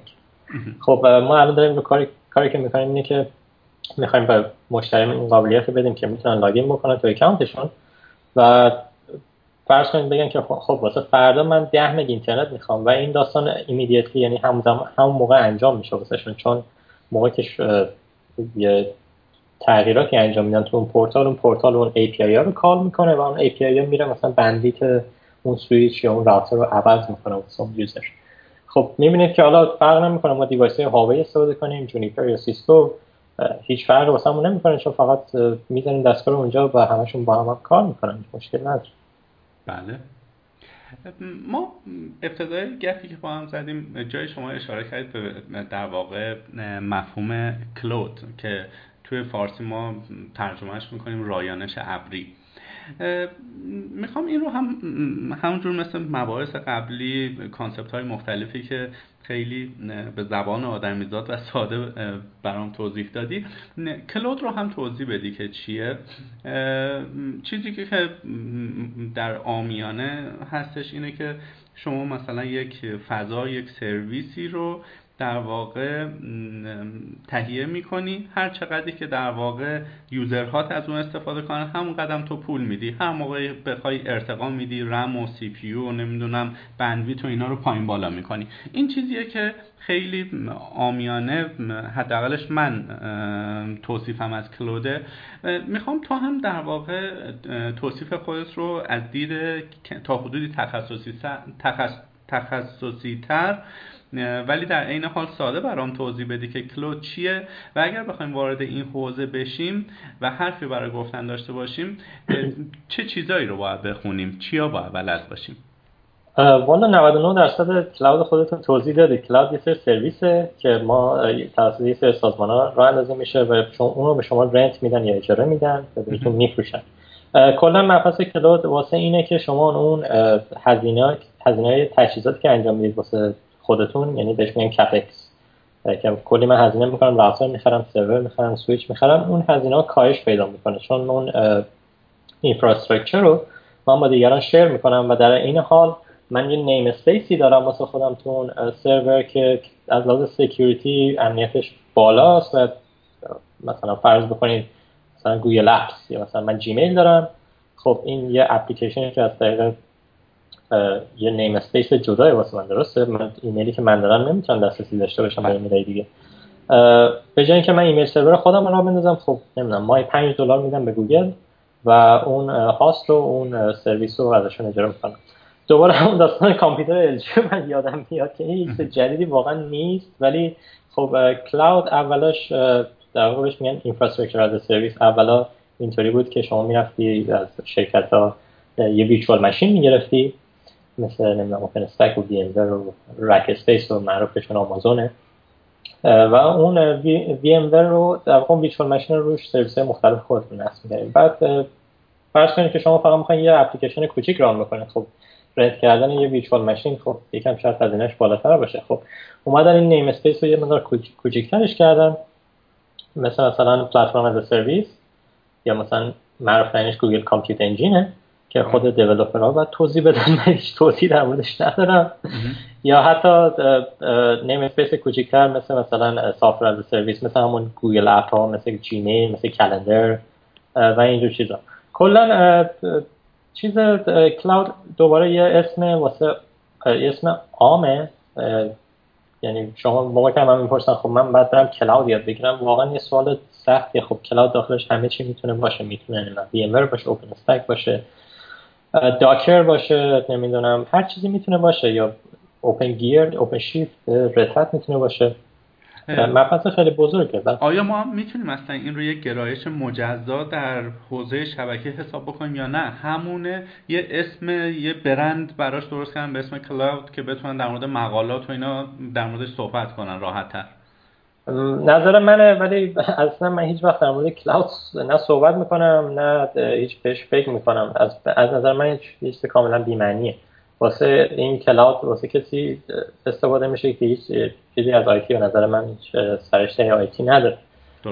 من واقعا خودم بله ممکنه واسه همونطوری گفتیم واسه تاپیک مطالب استفاده بشه ازش، ولی زیر مجموعهش خیلی بزرگه و ساختارهای مختلفی هست. حالا ویچوالیزیشن هست، خود ویچوالیزیشن یه کانسپت خیلی خیلی بزرگه، اونم جدید نیست از نظر من. ما ویژوالیزیشن داشت. همین برام بیشتر توضیح بدی؟ همین ویژوالیزیشن یا فارسیش؟ ویژوالیزیشن هم دقیقاً توضیح میشه فارسیش که دقیقاً داستان ویژوالیزیشن هم همین بود که ما می‌خواستیم کاستمون رو در واقع هزینه‌مون رو پایین نگهداریم، حالا چه در زمینه اینفراستراکچر، خرج سوئیچ و راوتر و سرور بکنیم یا در هزینه چه میگم هزینه رو پایین نگهداریم در زمینه تو تو الکتریسیته. ویژوالیزیشن هم شاخه‌های مختلفی داره. موقعی که ما در مورد ویژوالیزیشن صحبت می‌کنیم همه به فکر ویندر و این چیزا میافتن، ولی واقعا اینطوری نیست که ویژوالیزیشن مثلا نمیدونم نتورک ویژوالیزیشن داریم دیگه، ساده ترینش مثلا ویلن، ویلن هم یه جور ویژوالیزیشنه، درسته؟ اینو شما باید بگید. بله صد درصد اینطوریه، ولی یه چیز جدیدی نیست اصلا. ویلن فکر کنم پانزده سال یا بیست سال حداقل هست اون بیرون هستش، به خاطر اینکه یا مثلا ویسن یا مثلا فابریک پت یا جایتن یکی از تکنولوژی جدیدش وی ایکس لن، اینا همه واسه اینه که شما اون فانکشنی که میخواین رو به جای اینکه چند تا سوئیچ یا چند تا سرور واسش بخرید، حالا تو زمینه نتورک ویژوالیزیشن ما در مورد سوئیچ صحبت می‌کنیم، به جای اینکه چند تا سوئیچ بخرید همون سوئیچ کارو کارو واسهتون انجام میده. یعنی مثلا من چهار تا سوئیچ میخرم و چهار تا مشتری دارم، خب به جای اینکه چهار تا سوئیچ واسه هر یه دونه از مشتریام بخرم که این سرویس رو بهشون ارائه بدم، میام این سرویس رو شیرش میکنم، در واقع بهش میگن تننت بیس، یعنی مستاجری، مستاجر در واقع تمام این اطلاعات اینا از هم جدا خواهد بود، هیچ مشکل سکیوریتی نداره و در این حال من هزینه اینفراستراکچرم رو ریدیوس کردم. دیوایس ویژوالیزیشن هست، سرور ویژوالیزیشن هست مثل ویژوال ماشین، اپلیکیشن ویژوالیزیشن هست مثل کانتینرات، لینکس کانتینر رو نمیدونم اون کی چی داکر رو میگوشید. توضیحات در زمینه ویژوالیزیشن خوب بود. میخوام با این توضیح هم تکمیلش بکنی که زمینه‌های اشتغالش در ایران یا خارج از ایران به چه شکل میتونه باشه. والا ویژوالیزیشن یه مقدار گره خورده به کار شبکه، اصلا اینطوری نیستش که مثلا بگن که شما فقط تخصص ویژوالیزیشن داشته باشی استخدام میشی. منم دنبال کار که میگشتم بعضی مواقع یه جاب دیسکریپشن ها که میبینم میگن که مثلا شبکه رو باید بلد باشه تا یه حدودی و ویژوالیزیشن هم باید بلد باشه، چون در هر صورت اون ویژوالیزیشن هم داخل شبکه وجود داره، حالا با ویژوال سوئیچ مثلا ان اس ایکس یا نیاترون اوپن استک، ولی در حال همون داستانیه که گفتم که بعد شما بیس خیلی از تکنولوژی‌ها رو بلد باشید. اینطوری نیست که مثلا من فقط گیمر یاد میگیرم و فردا کار پیدا میکنم، بعد بیس همه اینا رو بلد باشید و یکیشون رو پروفشنال برید جلو. موقعی که بیس رو بلد باشید هیچ مشکل نداره، موقعی که مثلا نمیدونم یه کار ویژوالیزیشن داشته باشید به جای اینکه مثلا یک سال زمان صرف کنید که ویژوالیزیشن رو دوباره بخونید، اگه واقعا بیس شبکه رو داشته باشید شاید ویژوالیزیشن نمیدونم دو ساعت یا یه ماه بیشتر طول نکشید آموختنش. درست. سوال بعدی رو میخوام اینجوری از حضورتون بپرسم که سیسکو یا مایکروسافت مسئله این است.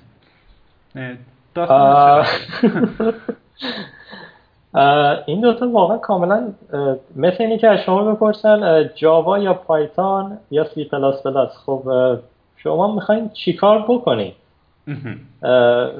اگه نمیدونم برنامه میخواین بنویسین که لو لول باشه به هاردور نزدیک باشه، خب بله سی پلاس پلاس نمیدونم راحت باشه، اینتراکتیو باشه، پایتون. حالا جاوا رو دیگه نمیدونم چه در میخوره، ولی داستان مایکروسافت و سیسکو اینا دقیقاً اینطوریه که اینا اصلا تا کامپتیتور هم دقیقاً کامپتیتور هم دیگه هم نیستن. اون کاری که مایکروسافت انجام مقایسهشون تقریباً از نظر من اینطوریه. یه زمانی بود که بله مایکروسافت یه سری سرویس‌های راوتینگ درست می‌کرد و ارائه میداد که همه‌شون دپریکیت شدن، در واقع تاریخ ازشون گذشت، ولی مایکروسافت کار خودش رو میکنه. شما باید مایکروسافت رو با لینکس مقایسه بکنید نه با سیسکو جوری. حالا اون داستان سیسادمینه، کسی که سیسادمین باشه نمیدونم بعد از اکتیو دایرکتوری هم بلد باشه. آخه اکتیو دایرکتوری واقعا چیز سختی نیست، کلا یادگیریش شاید دو سه هفته شاید سه هفته چهار هفته بیشتر طول نکشه نسبت به مقایسه کردن مثلا اکتیو دایرکتوری با سیسکو، واقعا خیلی فرق میکنه. در واقع اگه بخوایم در مورد حالا کار این دوتا کانسپت صحبت بکنیم، سیسکو رو که دیگه تقریبا چیزی در حدود دو ساعت و نیم مثلا در موردش صحبت میکنیم به نوعی مستقیم و غیر مستقیم. اگر یه کوچولو بخواید تو حوزه مایکروسافت صحبت بکنیم، میشه اطلاعات بیشتری در اختیارمون بذاری؟ من مثل میکروتیک هیچ اطلاعاتی در مورد مایکروسافت متأسفانه ندارم بغیر از اکتیو دایرکتوری، چون واقعا بغیر از اکتیو دایرکتوری هیچ جای دیگه نیاز بهش نداشتیم. ولی جایی که ممکنه بهش نیاز داشته باشیم ام اس کیو ال سرورشه یا آی ای اسش ممکنه باشه، یا یه سری نرم‌افزاری که دات نت با دات نت نوشته شده ممکنه بشه استفاده بکنن. در زمینه‌های دیگه من واقعا متخصص مایکروسافت نیستم و نمیدونم، حالا یه سری داستانای ویژوالایزیشن دارم مثل هایپر وی که خیلی هم واقعا موفق نبود، ولی کلا داستان این دوتا یه جوری خیلی با هم فرق میکنه. حالا من مثل یکی از خیلی از بچه‌ها رو میبینم که اوپن سورس کارن و مایکروسافتی اصلا خوششون نمیاد. من زیاد حساس نیستم رو مایکروسافت، ولی واقعا دنبالش هم نرفتم چون زیاد جذاب نبود واسم. بله در واقع این سوالی که میخوام ازتون بپرسم، دوست عزیزمون در با روی کرد برنامه نویسی پرسیدن. خب شما جایی فرمودید که در واقع شروع کردید به یادگیری پایتون یا توی شرکتی که در حال حاضر مشغول هستید درصد قابل توجهی از همکاران شما در واقع دیولپر هستن. این قضیه اینجوری شروع میشه که دوستمون گفتن که آیا شما هم فکر نمی کنید که خیلی از ایرانی ها به نوعی انحصار طلبن و این انحصار طلبی باعث به نوعی عقب ماندگی تو حوزه آیتی شده؟ مثلا شاید کمتر دیولپر ایرانی میبینیم که در پروژه های اوپن سورس شرکت کرده باشه. آیا اگر ما شروع بکنیم توی پروژه های اوپن سورس شرکت کردن میتونه که این عقب موندگی رو به نوعی جبران بکنه یا نه؟ والا فکر نمی کنم اینجور چیزا کمکی به پیشرفت آیتی تو ایران بکنه واقعا. کسی هم ایرانی هم، حالا این نظر منه، ایرانی هم موقعی که اسم اوپن سورس میاد فکر میکنن که مثلا به عنوان چیز میبیننش، به عنوان کمک به خیریه میبیننش که کدشون رو مثلا بزنن رو گیت ها بی جی. به نظر من اینطوریه، ولی پشت قضیه خبر ندارن که مثلا کسی که یه سافتور یه کد خوبی نوشته در مورد یه سافتور خوبی نوشته بعدا از طریق یه شرکت دیگه استخدام میشه خیلی راحت و اون همون کد رو در واقع ادامهش میدن، آپگریدش میکنن و اون موقع میشه پراپرتی پراپرتی اون شرکت. حالا خیلی از این چیزایی که میبینید شما تو گیت هاب، نمیدونم مثلا آسان ترین نمونهش اسنورت اسنورت شما کد اوپن سورسش رو تو گیت هاب میبینید، ولی مثلا خود سیسکو اون شخص دیولپر رو استخدام کرده و همونو اون کد رو ادامه دادن و الان به عنوان محصول داره فروخته میشه. به نظر من ایرانی‌ها، من خاطر خود منم نمیدونستم که این چرا این کارو میکنن، چرا مثلا این همه زحمت میکشن کدش رو میذارن که همه استفاده بکنن و اونم مجانی. دلیل دیگه‌اش اینه که این فقط بحث اوپن سورس نیست، بعضی از شرکت‌ها از قصد این کارو میکنن که شما رو مثل مواد مخدر آلوده بکنن یه جورایی به اون داستان، که شما موقعی که آلوده شدی مجبوری که از اون استفاده بکنی. از نظر من اینطوریه. درسته. یه جایی شما اشاره کردید که بازار کار برنامه نویسا خیلی خوبه، برنامه نویسی که کارشو بلده تقریبا سراغ نداری که بیکار باشه، ولی باز یه جایی دیگه اشاره کردی که شما مثلا میتونه حقوق یک نفر مثل شکیب شایگان دو برابر یه برنامه نویس با سابقه کار ده پانزده ساله باشه. اینا یه ذره زد و نقیزه و من میخوام این سوال رو برام پاسخ بده که بالاخره نفهمیدیم ما برنامه نویس درآمدش بیشتر یا شبکه کار یا مثلا این متخصص امنیت توی کشوری که در حال حاضر شما سکونت داری توش. کسی موفق میشه تو زندگیش که اون چند تا اسکیلی که گفتم واقعا خوب اجرا بکنه تو تو زندگیش.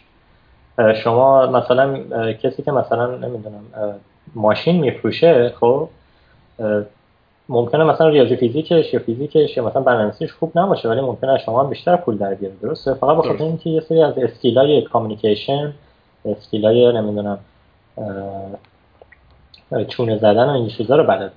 این دقیقاً همینطوره. شما مثلا اگه بگیم که من جاوا رو خوردم، جاوا رو کامل بلدم، ولی شما حتی بلد نیستید که مثلا نمیدونم دو تا ریپورت انگلیسی بنویسید یا مثلا با ایمیل کامیکیت بکنید یا فرندشیپ داشته باشید با اعضای شرکت یا تیم لیدر نباشید یا مثلا تو تیم ورک بلد نباشید، بله اینجور چیزا ممکنه، یا حتی نگوشیشن سر مثلا چه میدونم خجالتی باشید که مثلا بهتون میگن که مثلا حقوق چقدر میخواید، مثلا یه سپ پایین بگید، بله اینجور چیزا تاثیر گذاره. حالا همینطوری بوده داستانش. پس ما نمیتونیم پاسخ دقیق بدیم. نه فقط به شخص شخص و یه مقدارش هم به شانسه، چون واقعا نمیگم که همش به چیزه، یه مقدارش هم به شانس اون فرد. درسته.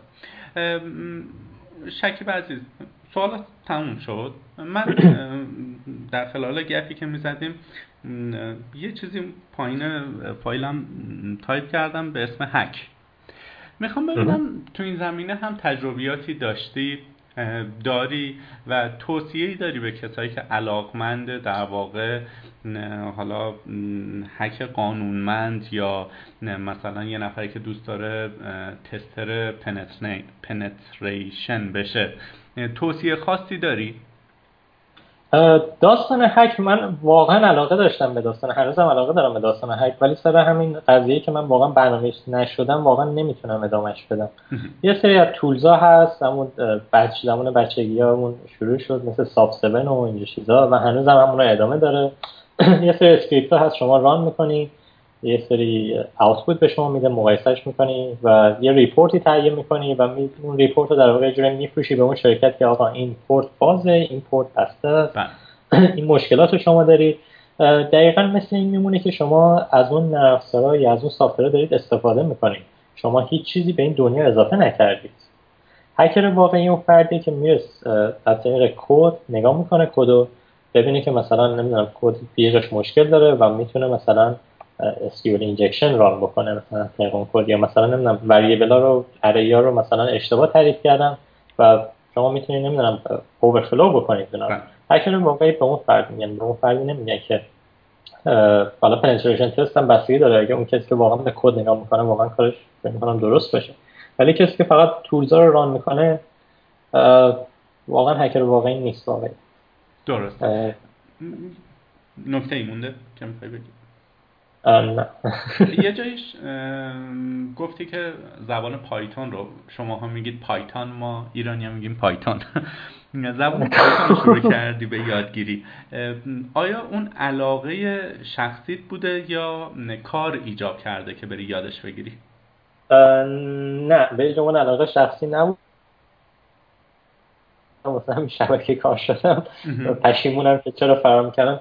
نه چون ما کار شبکه داره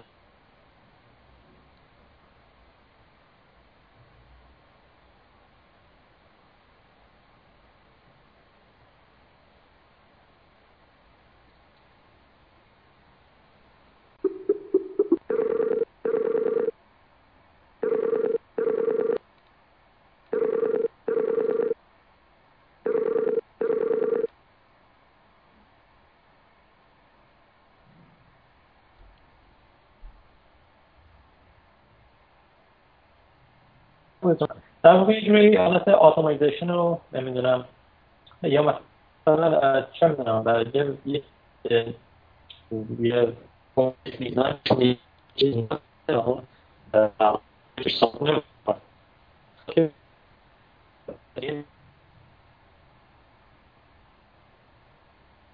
ساده بکنم اون مشکل رو بکنم یه افتر بکشم بیرون فرایی بکنم که تخمین میگیرم. واسه همین این داستان پایتون من هرچی هایی شدن در مورد پایتون صحبت میکنم، منم مجبور شدن در موردش. و شما اگه این نتورک اینجوری باشید نمیخواد، نیاز نیست که خود پایتون باشید، فقط در این حد که بتونید اسکریپت بنویسید، یه فانکشن بنویسید، یه یه دیکشنری یا کد رو حداقل بتونید بخونید بفهمید چی به چی.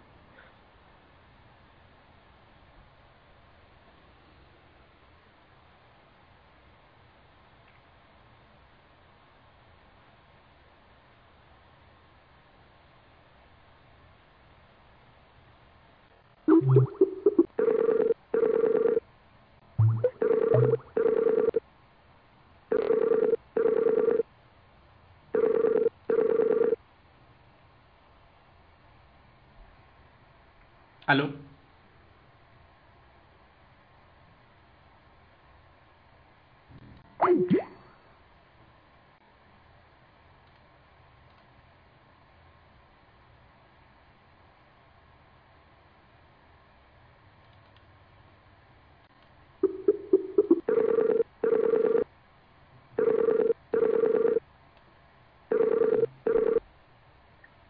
الو الو سلام میاد. خیلی متاسفانه ما از زمانی که شروع کردیم در ارتباط با پایتون صحبت کردن صدای شما رو از دست دادیم و متاسفانه من همین الان داشتم صحبت می‌کردم. خب یه لحظه اجازه بده من دوباره کانفیگ کنم دستگاه ضبطمون رو.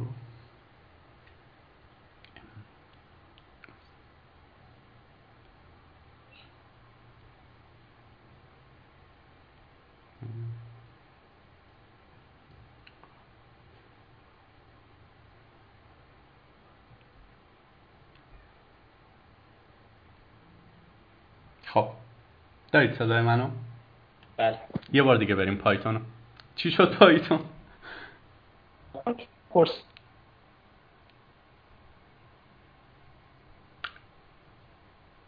الو.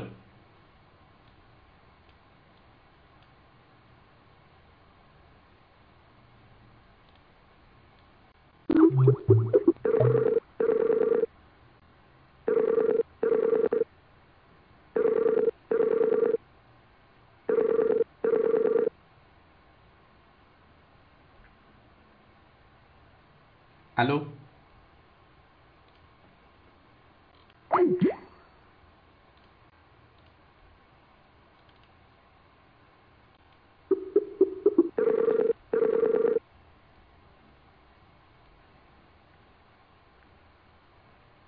الو صدای من دارید؟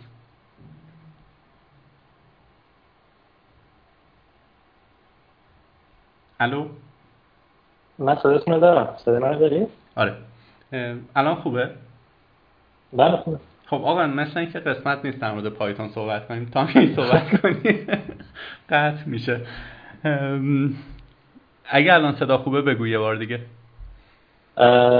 زبط میکنی دارم؟ آره به خدا. پایتون من چرا پایتون رفتم سراغ پایتون؟ به خاطر اینکه کلا کارهای این یکی از فانکشنایی که به کارهای ما اضافه شده. شما اگه نتورک انجینیر بخواید باشین بعد سرخال یاد بگیرید. منم خیلی تقلا کردم که یاد نگیرم ولی مثلا اینکه در اصل فردا نیست. به کار به چه کاری میاد؟ به کار اس پی ام چون اس پی ام با ای پی آی کار میکنه. شما خودتون بهتر میدونید ای پی آی چیه. بله. و واسه یه سری تاسک اتوماسیون ها استفاده میشه. فرض بگیریم که من یه سرویس رو روی من بیست تا راوتر رام میکنم، بدون اینکه برم بیست تا کامند بزنم روی اینا میتونم یک کد پایتون بنویسم که همه اینا رو اتومات بکنه. یا فرض بکنیم که من یه سوئیچ سیسکو دارم، یه سوئیچ جونیپر دارم، یه سوئیچ هاوی دارم، همه اینا تی ای پی آی رو یا اس پی ان ساپورت میکنن. میتونم یه کدی بنویسم تو پایتون که فرض بکنم که این راوتینگ پروتکل تو سه تا اینا همزمان ران بکنه بدون اینکه بدون اینکه من بدونم مثلا در مورد سیسکو کامل رفته باشم مطالعه کرده باشم. یا در واقع اونجا که شما ای پی آی رو میدونید رو همه اینا چون استاندارد هست رو همه اینا یکی خواهد بود و اینا همه باعث میشه شما دنبال پایتون برید. حالا زیادم ترسناک نیست، من فکر می‌کنم خیلی ترسناکه ولی واقعا پایتون آسونه نسبت به سی پلاس پلاس.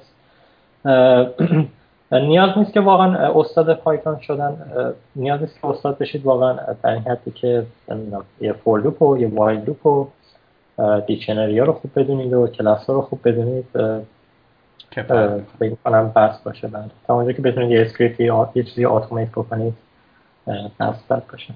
بله آقای شایگان عزیز سوالات ما تموم شد. سعی کردیم تا حد ممکن در واقع تمامی سوالات پرسیده بشه و اگرم سوالی رو من از قلم انداختم که امیدوارم پوزش منو پذیرا باشن کاربر محترممون. اگر که بخوایم از شما خواهش کنیم یک جمع‌بندی کلی بکنیم و در واقع با این جمع‌بندی بحثمون رو تموم بکنیم چی از شما میشنویم؟ شبکه واقعا یه رشته سویت بهشونه شیرینیه. واقعا من خودم لذت میبرم هرچقدر جلو میرم واقعا چیزهای جدید میبینم و چجوری اینا با هم همه کار میکنن، خیلی جذابه. اگه میخوایم یاد بگیرید شبکه رو، هیچ چه میگم هیچ بهانه‌ای وجود نداره که ریسورسی وجود نداره تو اینترنت یا شما نمیتونید از اینترنت استفاده بکنید. من هیچ کتابی معرفی نخواهم کرد به هیچ کس بخیر از گوگل، چون شما اگه میرید مثلا در مورد فیچری سرچ میکنید تو گوگل، چند تا سایت باز میکنید، اونا خودشون یه چند تا سایت دیگه معرفی کردن، چون واقعا یه کتابی وجود کتاب خاصی وجود نداره که همه اینا رو به خوبی توضیح داده باشه. هر فیچری ممکنه یه جا باشه، واسه همین بعد یاد بگیرید که چجوری گوگل رو بکنید. درست. نه فقط واسه شبکه، واسه کل زندگیتون هم هر مشکلی پیش میاد همیشه گوگل رو بکنید و از فیدبک‌های دیگران استفاده بکنید. موقعی که لولتون رفت بالاتر، نمیدونم در حد آر اف سی خوندن رسیدید. منم خودم اول بهم میگفتن که آر اف سی باید بخونی و من میخوندم، هم هیچی هم نمیفهمیدم ازش، شاید یک درصد هم ازش نمیفهمیدم. موقعی که یه مقدار لولتون میره بالاتر، همه اینا آسون میشه یه جوری واسهتون، اصلا چیز سختی نیست واقعا، چون بک‌گراند اون اینفورمیشن ها رو دارید، فقط در واقع یه جوری میرید تو دیتیل که ببینید چیکار میکنه. این از طریق یاد گرفتن. در مورد مالزی که پرسیدید، حالا من چقدر منفی صحبت کردم در مورد مالزی کار پیدا کردم، بازم به شانس خودتون بستگی داره. اگه واقعا در خودتون میبینید شروع کنید به رزومه فرستادن، من واقعیتی که میدونستم و گفتم، ولی دلیل بر این نمیشه که شما نتونید کار پیدا بکنید. تحصیلات واقعا اگه نمیتونید برید کشور دیگه مثل شمال آمریکا یا اروپا یا استرالیا، واقعا اگه نمیتونید اونجا برید، بعد آخرین گزینه است بذارید روی مالزی. دیگه دیگه چی بود؟ یه چیزم بگم که روی دانش زبان انگلیسی خیلی تاکید کردید. بله، صد درصد. صد درصد. بله. آقا دستت درد نکنه، برای من که کلی لرنینگ داشت. شما درد نکنه. گپی که زدیم، امیدواریم که شما چه مالزی باشی، چه به در واقع سایر نقاط دنیا برید، چه بیایی داخل ایران، ایرانی هستی و باعث سربلندی ما هستی. خوشحال شدیم که نالجس رو با ما به اشتراک گذاشتی و امیدواریم انشالله باز هم بتونیم از تجربیات شما استفاده بکنیم. مرسی، منم واسهتون آرزوی موفقیت میکنم. کلا ایده جالبیه پادکست ها، چون من خودم پادکست انگلیسی خیلی گوش میدادم و موقعی که دعوت شما رو دیدم که بچهای دوستای قدیم خودم اینجا بودن، خیلی جذاب جذاب بود و رفتم تمام پادکستاتون هم گوش دادم. امیدوارم که همین کارو ادامه بدید. حالا منم شاید بیشتر این پادکست های ما ایده خاصی نیست، چیزی که بهش وزن میده مهمون های گرانقدرمونه که در واقع وزن میکنه این ماژول از سایتمون رو و ما بسیار سعی کردیم سلکتیو عمل بکنیم، در واقع کسانی که حرفی برای گفتن دارن رو در واقع دعوت بکنیم که باعث افتخار ما هم شد که در خدمتتون بودیم. اگر نکته خاص دیگه ای نیست، الان اونجا ساعت چنده؟ نهوده شبه یازده و ربع اینجا، یازده و ربع شد. خب اینجا شیش و چهل و چهار دقیقه پنجشنبه است، سیوم سی دیما دی... آره دیما. دست درد نکنه، انشالله که هر جا هستی سربلند باشی. من دیگه هیچ چیزی نیست، سوالی نیست، نکته‌ای هم نیست. اگر شما وقتی نیست دیگه وقتتون رو نگیرید. من هم واسهتون آرزوی موفقیت میکنم. نه شما اگه سوالی دارید من در خدمتم. نه خواهش میکنم. ما یه عذرخواهی هم به کاربران بدهکاریم، این در واقع اختلالی که در اینترنت به وجود اومد باعث شد که در واقع یه گپی ایجاد بشه و یه ذره کیفیت کار بیاد پایین‌تر، که امیدواریم پوزش ما رو بپذیرن. آقا اگه امری نیست، خدا نگهدارتون. مرسی، خداحافظ شما. خداحافظ. خدا.